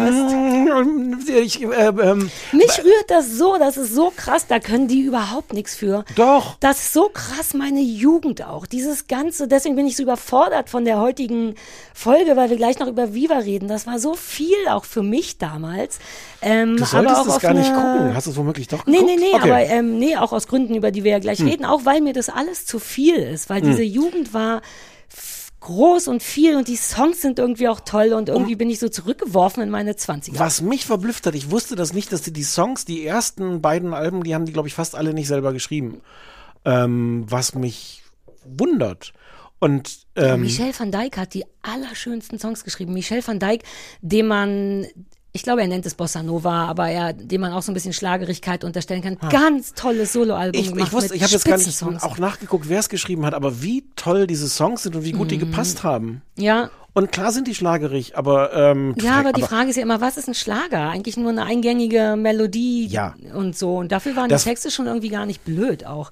Nein, Tolle nein, nein, Videos nein. später und so. Oh, nochmal echt Fan geworden, aber die Tränen gerade abgewendet. Ja, Ähm, ich dachte auch, ich rede jetzt kurz über was, was nicht Äh, so. Ja, aber auch echt. Ich muss die alle, jeden Also- einzelnen davon werde ich äh, nochmal mit mir alleine spielen. Du spiel, wenn, bevor du anfängst, während der Autofahrt Ukulele zu spielen, weil du glaubst, das wird schon gehen, rufst du noch mal kurz an, Ich fährst du kurz während rechts der ran Autofahrt eine gestimmt, aber nur als Sari? ich im Stau stand. Okay. Ich stand im Stau. Stimmen geht, spielen nicht. So, das war das. Ja, ähm, es ist tatsächlich ein nahtloser Übergang zu dieser Viva-Doku. Genau, es ist äh, 30 Jahre Viva gerade das Jubiläum und dazu gibt es eine dreiteilige Doku auch in der ARD Audio äh, Mediathek. Ähm, in drei Teilen, dreimal 30 Minuten. Ähm, die erste Folge wird von Nils Bokelberg präsentiert, moderiert, erzählt. Die zweite von Markus Kafka und die dritte von Colin Ulmen Fernandez. Ähm, und du hattest keine Lust, das auch noch anzugucken. Und man muss das auch nicht Nein, lass haben. mich kurz, ich weiß nicht, ich- lass mich da kurz bockig sein. Ich hätte das schon gesehen, denn ich war Teil dieser Doku eigentlich. Ähm, ich wurde von einem ehemaligen Redakteur, den ich gut kenne und gerne mag, der die gemacht hat, gefragt und ich wusste, ich kann eigentlich nicht. Ich habe einen Umzug, mir ging es nicht sehr gut und ich dachte, ja, aber das, das macht Sinn. Ich mag den, ich möchte da mitmachen und ich habe gesagt, meine einzige Voraussetzung ist, ich möchte nirgendwo hinterfahren. Dafür bitte kommt zu mir, um das zu drehen und er so easy, kein Ding. Und they never came, weil es zu teuer war. Es fährt eine S-Bahn zu mir nach Hause und deswegen bin ich da nicht drinne, weil ich, weil es Das zu ist, teuer du musst war. da überhaupt nicht drin sein. Ja, aber ein Teil von mir, da geht's gar nicht so um Eitelkeit. Zeit, sondern es Ja, geht darum, ich war aber nimm schon das Teil doch davon. jetzt trotzdem einmal mal kurz an. Du musst, das ist Okay. jetzt völlig okay, dass du da nicht drin bist. Du bist drin mit Ja, einer Szene, über die ich gleich Leute reden sind. muss. Ah, Ähm, ja. bitte Deswegen wollte ich es nicht gucken, weil ich auch so dachte, ich habe Angst, dass ich dann zu bockig werde und irgendwie genervt bin Es oder traurig ist werde. ziemlich egal. Es ist auch nicht so richtig. Eigentlich ist die Idee schön, was ich gerade gesagt habe mit den drei Präsentatoren, Mhm. die so aus verschiedenen Zeiten Dinge erzählen. Es ist aber schon mal so rein handwerklich. Nils Bokelberg ist einmal sagt er so Sätze auf äh, in die Kamera, während er auf die Kamera zuläuft. Also diese klassische Eine Banane. Äh, ja, es ist in jedem Fall keine Banane. Banane. Aber so dieses Auslandskorrespondenten. Ich erzähle die Geschichte von Viva, Mhm. während ich auf die Kamera zuläufe und im Hintergrund ist das alte Viva-Gebäude. Und das ist so, das ist so ein abgeschmacktes und auch irgendwie gar nicht passendes. Entschuldigung, ich muss was sagen. Ein, meine zweite Bedingung an dieses, oh Gott, jetzt fällt's mir ein. Nicht nur habe ich gesagt, ey, ich mach, was du willst, aber komm, ich will, dass ihr zu mir kommt mit einem kleinen Besteck und ich mache keine Laufbilder. Weil das war immer mein Horror, dieses Laufen und dabei Ja, gefilmt werden und in die müssen. Kamera. Nee, aber Nein. wahrscheinlich hatten die Bock auf genau so einen Scheiß. Ja. Just saying. Und das ist schon völlig unlogisch, dass der das so macht. Und die Texte klingen auch irgendwie, weiß ich nicht, ich nehme mal an, dass es geprompt hat, das ist halt auch so aufgeschrieben und ich weiß nicht, Nils Buckelberg liest aufgeschriebene Texte vor. Also gut, vermutlich haben die damals ja Mhm. auch alles gepromptert und so. Und trotzdem wirkt das irgendwie Erklär falsch. mir nochmal genau den Aufbau. Also der ist der Na, Präs- warte, da war ich ja gerade dabei. Nils Buckelberg ist einmal in der Rolle und erzählt, hier, ich erzähle mal die Geschichte und wir sehen und zeigen, wie das damals Beiträge war. quasi gibt's dann so. Naja, es gibt Ausschnitte davon, es gibt dann Interviews mit verschiedenen Leuten, die dabei waren. Außerdem trifft sich Nils Bokelberg noch mit Alex Bechtel und Mola äh, in so einer Fake-WG-Situation, wo man sich nochmal an den Tisch setzt und sagt, haben wir uns lange nicht gesehen, du hast dich kein bisschen verändert. ähm, da gibt's noch nochmal so ein Dreiergespräch und außerdem ist Nils nochmal in dieser klassischen Interviewsituation wie alle anderen, wo er dann nicht in die Kamera guckt, sondern an der Kamera vorbei zu seinem Interviewer. Es ist völlig unklar, warum der in diesen verschiedenen Rollen auftritt. Und natürlich damals als Nils, kleiner Nils Buckelberg Ja. mit Mütze in diesem. Es ist irgendwie schön, diese alten Sachen zu sehen ähm, und wie amateurhaft das am Anfang war. Es wird auch alles die ganze Geschichte irgendwie nochmal kurz nacherzählt, was dann schiefgelaufen ist. Dieter Gorni taucht auf, der inzwischen wahnsinnig dünn geworden ist. Ähm, äh, ja, Elmar Gieglinger erzählt, wie toll er war. Ähm, und That's, that's a new. Mm. Und man kann sich das alles irgendwie angucken. Also sie haben eine so eine Kulturwissenschaftlerin, die bestellt dann immer so ein bisschen Kontext her. So, ja, ja, damals äh, war also Musik, stimmt, und in den 90ern. Was? Mhm. okay. Ähm, Mola ähm, erzählt, wir zwischendurch halt, also ist halt auch in dieser Gruppensituation, erzählt dann aber auch zwischendurch, wie das dann zu Ende ging mit seiner Zeit bei Viva. Und das, weißt du, was es mit dir zu tun hat? Bestimmt ja, ne? hast du verdrängt. Ähm, zehn Jahre Viva äh, hast du anscheinend moderiert und Mola hat das wahnsinnig übel genommen, weil er sagt, er war zehn Jahre dabei, du warst zu dem Zeitpunkt zwei Jahre oder was dabei. Warum darf Sarah diese Sendung Das hat er moderieren? Zehn gesagt? Jahre Viva, ja, ja. Und der weiß nicht, wie unangenehm das ist, sowas zu sagen, selbst wenn man es so denkt, dass das gar kein gutes Licht auf einen wirft, so eine Bockigkeit, so eine Thomas Gottschalk-haftige. Nee, und dann war es, er sagt äh, wörtlich, das war ein sehr schäbiges Ende und dann war halt auch sehr schnell, war er dann nicht mehr bei, bei Viva. Es haben da Leute. What? Mhm. Oh, ich habe ich, ich, ich hab das Gefühl, man muss mir Gaffer auf den Mund kleben, ohne Ja, Scheiß. mm. und äh, also es hat, es, ich finde, es ist nicht richtig gut gemacht. Man kann es sich angucken, es hat viele schöne Momente, aber es ist nicht richtig toll. Ähm, äh, ein bisschen verwirrend ist in der, in der dritten Folge, wo halt Colleen ist. Colleen spricht auch einmal so auf die Kamera zugehend. Ähm, zum anderen sitzt sie aber auch mit Gülcan in so einem Café und sie treffen sich. Und beide müssen kriegen so ein bisschen, das, habt- das habt ihr gemeint, kriegt Pipi in den Augen. Beide sind, sind so, fangen so ein bisschen an mit den Tränen zu kämpfen, als sie über das Ende von Viva reden.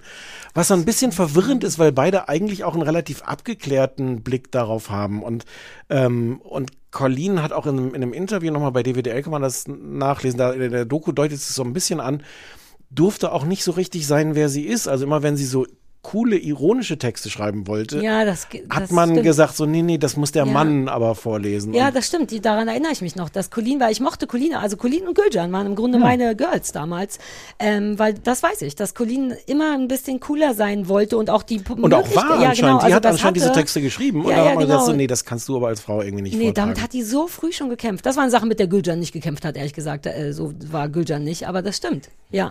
Ja, und was, was wirklich, also man kann schöne Ausschnitte sehen, was ich nicht, also auch Ausschnitte mit Sarah Kuttner. Ähm, Die haben, die erzählen diese Nena-Geschichte nach, dass. Oh Nena Gott, irgendwie nicht das war gekommen so toll. ist. Und dann Ja, ist ja, ja. Klaas als Nena bei dir Ja, aufgetreten. das war unsere Idee. äh, das, ist, das ist irgendwie eine sehr schöne Idee, über die nicht jeder Bei, irgendwie bei lachen Proxy konnte. wollten wir das machen, weil Klaas hatte die vorher interviewt und wir dachten, Genau. na gut, wenn wir die nicht haben können, machen wir einfach so Second-Hand-Interview. Ich stelle die Fragen und er antwortet als Nena. Ja, Ach, der du Klaas. bist auch mit so einem Zitat drin, wo du irgendwie gegen Oliver Pocher, äh, also auch bei Viva anscheinend, gegen Olli Pocher so stänkerst. Ähm, und ähm, ja, und jetzt, eigentlich hätte ich das vor einer, vor einer halben Stunde schon erzählen müssen, so zum Thema, du machst irgendwie, also du kannst das nachvollziehen, warum echt irgendwelche Sachen nicht mitmachen wollen. Ja. Die haben drin auch Ausschnitte aus der Sendung, über die wir vermutlich vor fünf Jahren schon geredet haben, nämlich der Abschiedssendung von Viva. Das war auch so ein Scheiß. Und es war so ein Scheiß. Und jeder sieht auch, was für ein Scheiß es war. Und du hast halt sechs, sieben, acht Leute in diesem Studio. Olli Pocher, Mola, äh, Jan Stimmt, Köppen und musste ich sowas. irgendwas machen und konnte, ich wusste, ich weiß, Lass es ich, mich dir erzählen. Ich, ja, ich habe mir, es kommt nur, ich weiß gar nicht den Inhalt, ich weiß nur das Gefühl, was hochkommt, dass ich mich richtig gefangen gefühlt habe, weil ich nicht wusste, Lass wie es ich, mich dir doch erzählen. Yes.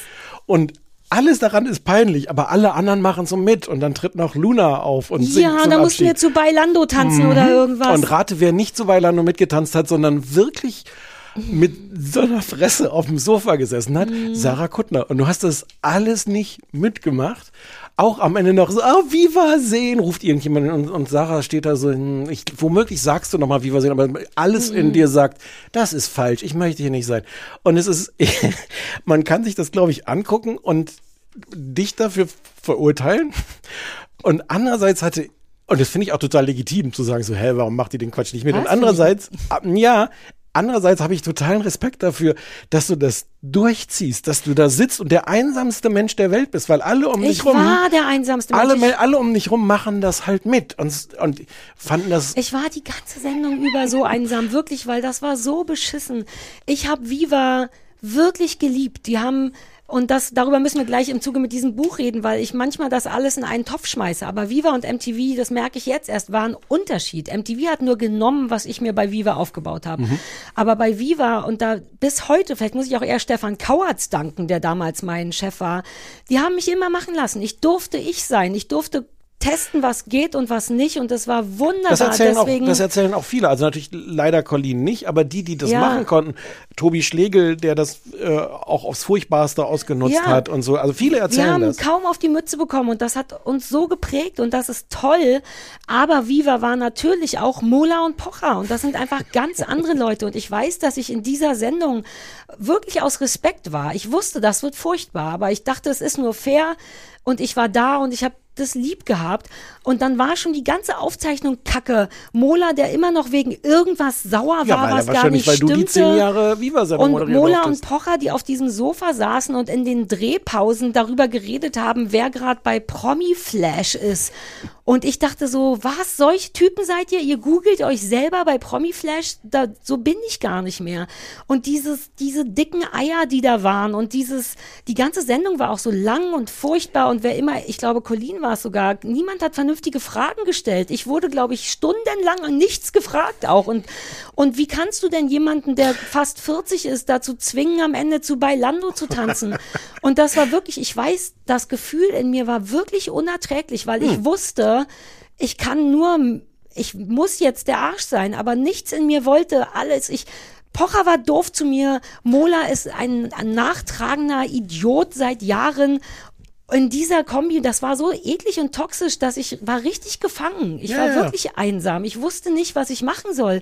Ich wollte nicht der Arsch sein, aber ich komm, mein ganzer Körper hat gesagt, ich kann jetzt nicht zu Bailando tanzen. Es geht einfach nicht. Das Problem meines Lebens, Alter. Deswegen bin ich da so emotional, wirklich. Aber also, Die ja. Hälfte scheiße und Hälfte toll das war. Ich Das jetzt hier nicht nochmal nachgehört. Aber ich wette, wir haben vor fünf Jahren auch schon irgendwie drüber geredet. Aber vielleicht warst du da gar nicht so emotional wie jetzt. Nee, naja, weil jetzt so viel los ist. Das ist so richtig mein Problem. Also weil sich das jetzt gerade jährt und weil jetzt jeder auf den letzten Minuten noch schnell eine Doku macht, für die es dann kein Geld mehr gibt, um ein Ticket in Zone C von Berlin zu bezahlen. Ähm, und so viele Leute was von einem wollen ne, was ich so eigentlich so bereit bin zu geben. Ich habe nicht die Zeit, ich kriege keine Aufwandsentschädigung dafür. Ja, aber das spielt da so mit rein. Das war trotzdem was so Wichtiges und Wertvolles für mich und ich würde das eigentlich gerne teilen und den Leuten auch sagen, egal wie uncool ihr das Musikfernsehen fandet, ich war immer auf dessen Seite. Ich war immer loyal dem Musikfernsehen gegenüber und Viva und MTV und auch Elmar Gieglinger gegenüber und wie und in letzter Zeit war es einfach so viel davon, was sich dann auch ungünstig geändert hat und ich glaube, ich war allein da glücklich, aber ich war nie mit den Leuten glücklich und das ist irgendwie schwierig für mich. All die Pochers und Mola und Pocher war übrigens das geringste Problem eigentlich, weil der eigentlich immer freundlich war zu mir, weil der mich heiß fand. Du hast, du hast halt schlecht über ihn geredet. Ja, später dann. Ja, auch schon, auch schon bei Viva. Aber also, hast du das Gefühl, man, also um das mal ein bisschen aus der Emotion rauszunehmen, ist es trotzdem was, was einem was Cooles übers Musikfernsehen erzählt oder ist es ein Ja, ja, man kann sich das schon angucken. Es ist ein bisschen egal. Vielleicht liegt es aber auch daran, dass ich einfach sehr viel ohnehin weiß über diese Zeit und für mich da jetzt auch nicht irgendwas Neues da drin war. Ja. Man kann sich das schon mal erzählen lassen. Es gibt, nimmt auch diesen ganzen Abzeig zu, zu Viva 2. Mhm. Ähm, es ist wirklich faszinierend, wie viel, also zum einen auch, wie viel Talente die gefunden hatten, weil du siehst, ähm, Heike Makatsch. Mhm. Ähm, und die ist damals auch irgendwie ein, ein kleines Mädchen. Und aber du siehst sofort, wie toll die ist. Mhm. was und, die kann, ne? Ja, ja. und Markus Wolter, ähm, heißt er so? Ja, der, ähm, ja, der damals für das Casting zuständig war. Und der sagt aber diesen, diesen tollen, der, der Satz klingt ein bisschen komisch, wie er ihn sagt. Er sagt sowas wie so, jeder Gorilla hätte äh, Heike Makatsch eingestellt. Und er meint das aber so im Sinne von, äh, das war so offensichtlich, Also, wie ja. besonders die ist. Ähm, also er hat es im Grunde so gesagt, und das war jetzt nicht sein, sein Talent, die Ja, genommen ja, zu haben. ja, okay. Und du siehst so im Laufe der Zeit, auch über diese, diese, weiß nicht, 10, 15 Jahre oder was, wie viele Talente und besondere Leute da gefunden wurden und dazu Ja. gehörst du halt auch. Ähm, und wie viel davon auch ist, die Aber einfach nicht irgendwie. Von Markus Wolter. Nein. Von Elmar Gieglinger. Auch nicht von Elmar Gieglinger. Der einzige Mensch, der mich dahin gebracht hat, war Sibyl Schirmer. Die hat gesehen, die ist weird. Dieses kleine Mädchen ist merkwürdig. Wer ist Lass die mal Schirmer? nehmen. Die Frau, die mich gecastet hat. Okay. Nachdem Markus vor. Wolter mich nicht gecastet hat, sondern das blonde Mädchen nach mir wollte, was hübsch aussah und am Rest könnte man noch Ja, arbeiten. Markus Wolter ist auch. Ach, das können wir jetzt auch nicht sagen ohne anwaltliche Beratung. Ach, ich wünschte, wir könnten einmal so eine Sendung machen, wo wir nur so rausballern. Du hast aber schon ganz gut rausgeballert. Klaas sagt übrigens auch einen schönen Satz. Ähm, Klaas ist übrigens praktischerweise, die, das ist die, die Doku ist ja von seiner Produktionsfirma. Ah, Also aus dem, aus diesem Firmenimperium, weiß nicht, ob es jetzt formal gesehen sei, aus diesem Imperium. Und er wird praktischerweise einfach auch direkt vor dem, vor dem Sitz dieser Produktionsfirma interviewt von, von Colin. Das war, da musste niemand weit reisen. Das ist, Ja. siehst du, so kann es auch gehen. ja, die Produktion Der sagt aber diesen sehr schönen Satz, weil er von Colin dann irgendwie gefragt wird, ähm, ob, er, ob er heute noch davon profitiert, von dieser Viva-Zeit. Und der sagt, in jeder einzelnen Moderation, weil du einfach damals die ganze Ja. Zeit, du hast Strecke gemacht, du hast die ganze Zeit live improvisiert und er sagt, er profitiert Ja. jeden Die fucking haben Tag so davon. hart, das ist im Nachhinein so irre, dass die uns einfach haben live gehen lassen. Sofort, drei Stunden interaktiv. Hm. Ich musste sofort, übrigens auch, warum ich die zehn Jahre Viva-Geschichte moderiert habe, war, weil ich einfach besser war als Mola. das klingt also, ist mir egal, ob ich dafür auf die Mütze kriege, aber das haben mir Leute da auch gesagt. Ich war, ich war noch nicht mal bei Viva angestellt, da musste ich schon drei Stunden die Toten Hosen live moderieren, weil die dachten, ich bin die Einzige, die das hinkriegt. Wie? mit den Toten. Ja, drauf geschissen, aber die haben, so doof es klingt, mir fällt es ja selber schwer, das zu sagen, aber die wussten schon, was, wenn jemand was kann und was nicht. Und das ist jedenfalls geil, das, was man alles machen durfte, wie, das war irgendwie, war Viva toll, toller als MTV, glaube ich. So, komm, wir reden jetzt ganz kurz noch über dieses Buch, Yes. weil es gibt auch ein Buch von auch dazu, Elmar. Gieglinger und äh, Markus Kafka, die ähm, mit ganz vielen Leuten gesprochen haben und ein Buch rausgegeben haben, MTV war lieb dich, was so eine äh, Oral History ist. Also die haben diese mit ganz vielen Leuten gesprochen und das dann untereinander mutiert. Das ganze Mhm. Interview besteht nur daraus, dass Leute nacheinander, die Das irgendwie Buch, dabei waren, das Buch. Ja, Was habe ich gesagt? das ganze Interview. Ach so. Das war ja augenscheinlich nicht. Kannst du jetzt nicht mal alles schon vorwegnehmen? Ja, Das ich versteht hab dir gesagt, Mensch. ich bin Muss ich alles emotional. in umgekehrter Reihenfolge am Ende Wieso, zusammenschneiden, damit es so, Sinn macht. uh, was heißt das, das war's nicht. äh, aneinander montiert, was die einzelnen Leute gesagt haben. Dann kommt nachher, dann ist irgendwie das Thema Musikvideos oder sowas und dann sagt äh, äh, Klaas und Markus und äh, die sagen dann alle einzelne Sätze so, oh ja, das erste Musikvideo, was ich gesehen habe und meine Zeit hat blablabla. Ähm, und da gibt es einen, einen faszinierenden, den hatte ich dir dann irgendwann geschickt, weil ich das so einen interessanten Teil fand, ähm, dass ähm, du und Elmar Gieglinger, also Lass uns vielleicht nochmal, Ja. nur ganz kurz. Elmar Gieringer war quasi der Chef von MTV. Das ist vielleicht für Leute, die keine Ahnung haben, schon richtig. Der Programm, alles Genau, der Chef, kam richtig? von, der kam von Viva, der war erst bei Viva Programmchef oder irgendwas auch. Nicht zu meiner Zeit. Nein, nein. Mhm. Und dann Viva 2 und sowas und dann ist er da abgeworben worden irgendwann und ist zu, zu MTV genau. gegangen.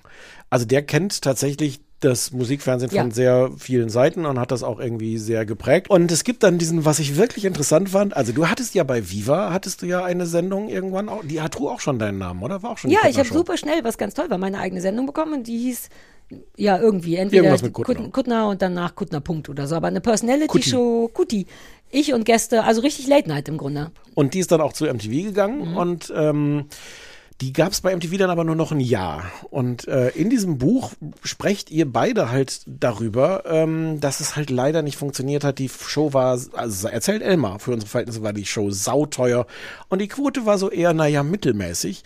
Dazu kam auch eine gewisse Beratungsresistenz. Ich mochte und mag Sarah und weiß nicht, wie viele Gespräche ich mit ihr hatte, weil es in meinen Augen klar war, warum die Show nicht so gut funktionierte. Aber sie wollte sich nicht helfen lassen.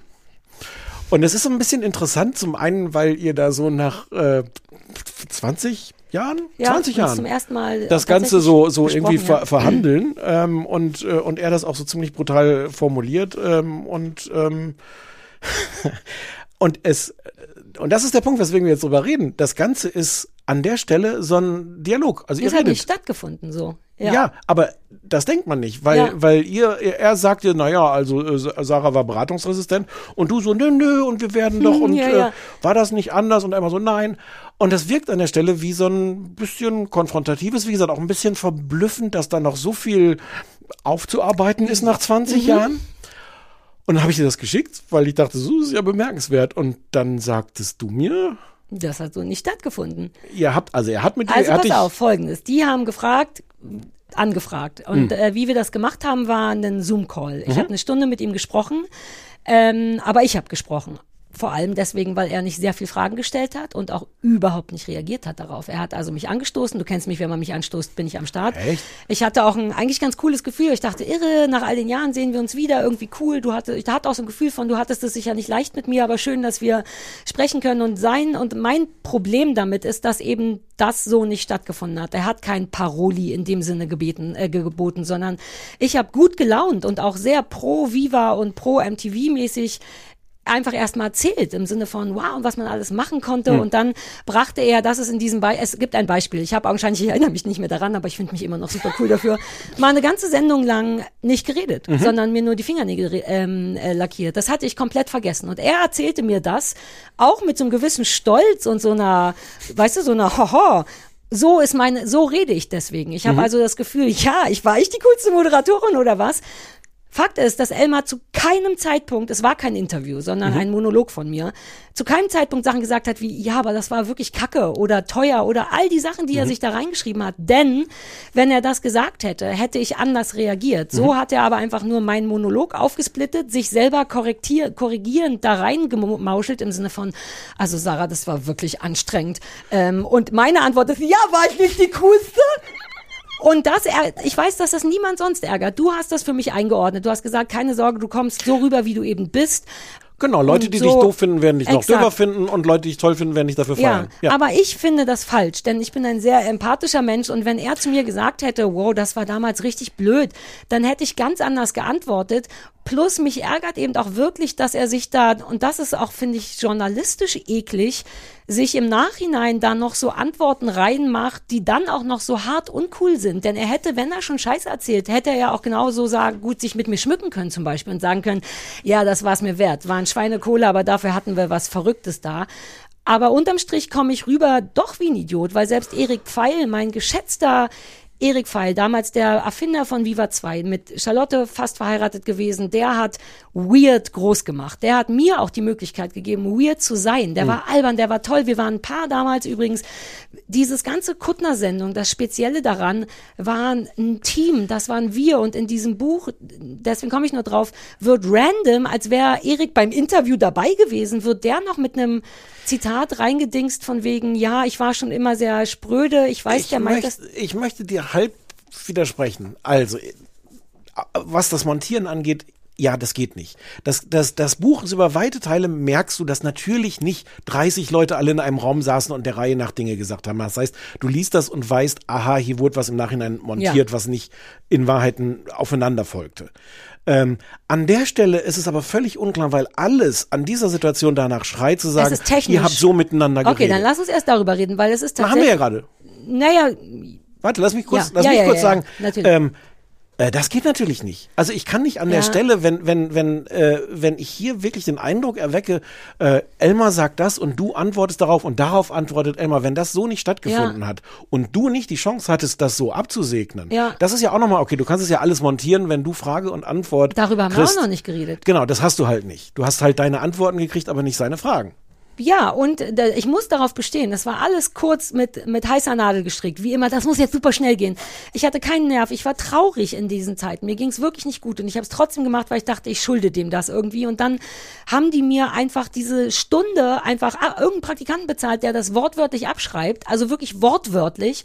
Und mir acht DIN A4 Seiten zum Autorisieren geschickt, die so nicht gegangen wären, weil ich wie ein kompletter Idiot gewirkt hätte. Also musste ich acht Seiten journalistisch so aufarbeiten, dass der Inhalt stimmt. Ich habe nichts weggenommen von dem, was ich gesagt habe, aber das vernünftig aufgeschrieben habe. Und ich habe noch nicht mal die Fragen bekommen. In einem normalen Interview bekommst du Frage und dann meine Antwort drauf. Die haben mir nur meine Antworten geschickt. Aber das ist der Punkt. Natürlich kannst du auch sowas im Nachhinein montieren, wenn du das dann demjenigen, der es nicht montiert hat, nochmal schickst und sagst, hier ist das so fein. Exakt, und wenn du zum gemacht. Beispiel die Möglichkeit hast zu sagen, ah, okay, wenn Elmar sich dazwischen montiert mit sowas Konfrontativen, dann möchte ich da aber anders drauf Exakt. antworten. Das ist, also das geht einfach nicht. aber mich nervt. Achso, du warst noch nicht fertig. Mach erst mal, weil Na, ich wollte, doch, damit war ich fertig. Ne, Weil ich schon finde, dass zum Beispiel Erik, ich habe das Buch nicht gelesen, aber Erik wird da fast Weaponizing, finde ich, eingesetzt. Ich weiß, dass der mich mag und ich weiß, wie Nee, stolz wir aber an der damals... Stelle, an der Stelle möchte ich dir wirklich widersprechen, weil, also, er, soll ich das einmal vorlesen? Ja, lies ruhig mal. Ähm, da geht es so drum, dass er tatsächlich hatte ja vorher äh, Charlotte gemacht. Und äh, Erik sagt an der Stelle, Sarah ist ein konfrontativerer Typ gewesen als Charlotte. Charlotte bekam das ja hin. Sie sagte was krasses, war aber im Direktgespräch die zugewandteste Person der Welt und die strahlte dich an und alle mochten das. Sarah konnte was Sprödes haben. Letztlich war Sarah schwieriger, weil sie diese ausgeprägte Ehrlichkeit hatte. Das würdest du jetzt, das willst du nicht alles über dich lesen. Aber ich Doch, finde. ich verstehe den Punkt. Aber ich finde den letzten Satz, ähm, auch nach all dem, was wir jetzt vorhin besprochen haben, trifft es irgendwie einfach sehr gut. Du hast an der Stelle diese Ja. Ehrlichkeit und bist dann an der Stelle auch sagst, nee, diesen Kompromiss gehe ich jetzt nicht ein, das mache ich nicht mit. Das stimmt, aber, und deswegen stresst es mich so, natürlich ist das ein richtiger Satz, aber er wurde da auch hinmontiert. Denn Ja, ich bin mir ja, sicher, das ist ja der Punkt, all dieses, was so nicht diskutiert, das waren wir, das waren ich und Erik. Ich werde da sehr Hm. wohl so dargestellt, als wäre, also erstens, man hätte jederzeit Nein sagen können. Ich war 20, ich hatte keine Waffe in der Hand. Ich habe nicht zu Elmar gesagt, ich Nee, töte dich, wenn ich jetzt nein. nicht Nägel lackieren darf. Und ich finde, dass er das da sehr wohl, gerade Erik, der mir so nah war, all die Ideen, die wir hatten, wir haben aus einer Badewanne moderiert zum Todes zum Todesjubiläum von Uwe Barschel. Wir waren wirklich krass. Wir waren wirklich irre und auch cool, aber ich habe niemanden gezwungen. Wir durften das machen und das war nicht ich. Das waren ich und Erik und wir alle. Und dass das das Einzige ist, was da reingewirkt wird, ist, ja, mit Sarah war es ein bisschen schwierig. Nee. Charlotte hat einen wenigstens angelächelt. Aber das, das, tut aber mir das, weh. aber ja, aber das lese ich tatsächlich anders. Auch ähm, weil du vorher so Sachen sagst, dass du immer Angst hattest, dass du dich verstellen musst, dass du einen Kompromiss eingehen musst, Mhm. für den du danach zahlen musst. Das, also ich glaube, das liest du anders, weil du du bist und das ist auch Ich total okay. ich aber finde es ich, in diesem Zusammenhang, wo es darum geht, Sarah war anstrengend, Sarah war beratungsresistent, Elmar hätte schon gewusst, wie man es hätte. Alter, du warst der Chef, mach's doch besser. Ähm, und du dann, ja das ist doch kein Zufall, dass dann dieser eine O-Ton von Erik dazwischen geknallt wird. Dessen Sendung das war. Es war unsere Sendung, all die verrückten Ideen. Selbst ich musste ab und zu sagen, wow, ich glaube, das können wir nicht bringen. Wir hatten einmal Hundepublikum. Keine Menschen, sondern auf jedem Stuhl saß ein Hund. I know. Was, was, wie hören wir denn jetzt auf? Habe ich hier noch irgendwas aufgeschrieben, worüber ich mit dir reden will? Äh, äh, äh, Tobi, vielleicht kann ja mal Tobi Schlegel einladen. Das ist Uh, die, der ist das ist die, der ist. Rettungssanitäter. Der ist so schlau und vernünftig und, Ja. und alles. Natürlich, und, jemand, der mit und der war damals aufhört, um so drüber. Also der hat das und ein guter Typ, glaube ich. Wir und der hat, ihn der, hat einladen. alles. Der hatte auch, das ist ganz interessant, das kriegst du in dieser Doku mit. Also vor ihm haben ja schon Leute äh, versucht, lass uns mal testen, was hier geht. Mhm. Und dann war schon so etabliert, dass man eine Menge bei Viva machen kann, die man woanders Mhm. nicht machen kann. Und Tobi Schlegel ist dann gegangen und hat gesagt, so, ich will jetzt noch mal und noch weiter und noch weiter. Und dann kam Nils Ruf und hat es auf eine noch schlimmere Art alles kaputt Ja, gemacht. Nils Ruf hat es nicht so schön gemacht. Vielleicht muss man am Ende dieser Mit Folge nochmal Stefan Kauertz danken. Ich, können wir kurz doch, der ist, ich finde den ein bisschen heiß. Ich habe den Echt? gegoogelt, ich fand den damals schon heiß. Der ist in der Ah, stimmt, Doku ist wieder heiß. Und zwischendurch hatte der so ganz lange Haare und den, und das ist, und das geht gar nicht. Der war immer ein bisschen verrückt. Also das waren sie alle, aber der war nicht auf so eine. Elmar war auf so eine Art verrückt im Sinne von, ich kann feiern, aber ich kann auch ein Chef sein. Er hat rühmt sich, das habe ich jetzt nur das, gelesen. vielleicht ist das ganz, als Chef ganz gut, so jemanden zu haben, Der feiern kann, aber auch arbeiten, der so vernünftig finde, ist. Nee, das finde ich eher weird. Das ist eher so ein sich verkleiden. So, ich kann mich kaum noch erinnern, so besoffen war ich. Aber das Geld müssen wir schon zusammenhalten. Stefan Kauertz war so ein bisschen, jetzt erinnere ich mich kaum noch an den, aber erstens hat er mich all das machen lassen. Punkt. Hm. Das ist schon mal toll. Und ich habe wirklich eine Menge. Also Stichwort, wir haben meine Fingernägel bei Ebay verkauft, wir haben vor Hunden moderiert, wir haben Sachen gemacht, die ich heute vielleicht gar nicht mehr so machen würde. Mhm. So krass waren die. Ähm, aber das ist ja irgendwie auch geil. Und die standen hinter mir. Die haben mich das machen lassen. Hm. Ich glaube, deswegen fühle ich mich vielleicht auch so ein bisschen so verraten, weil Elmar im Grunde einfach nur ein fertiges Produkt übernommen hat und es dann irgendwie doof findet und so anstrengend und so teuer. Ich weiß selber, dass wir keine Quoten hatten, aber und, und irgendwie mochte ich diese ersten paar Jahre, in denen ich einfach gucken durfte, wie verrückt man sein darf, ohne dafür gehasst zu werden. Und da sind und das ist ein persönliches Ende für mich, weil die haben mir all das ermöglicht. Auch, auch, auch im Grunde wie so eine Art Familie. Ich hatte, meine Familie ist schon auch sehr speziell und ich hatte nicht immer das Gefühl, dass jemand sagt, ja Mann, du bist good, you go girl, also muss ich das mit mir alleine rausfinden, ob ich gut bin oder nicht. Und da hat Viva geholfen. Die haben gesagt, ja, du bist merkwürdig, aber auf eine tolle Art. Und dann später auch meine Sendung, das familiäre daran, das werde ich nie vergessen. Aber der Rahmen war komisch.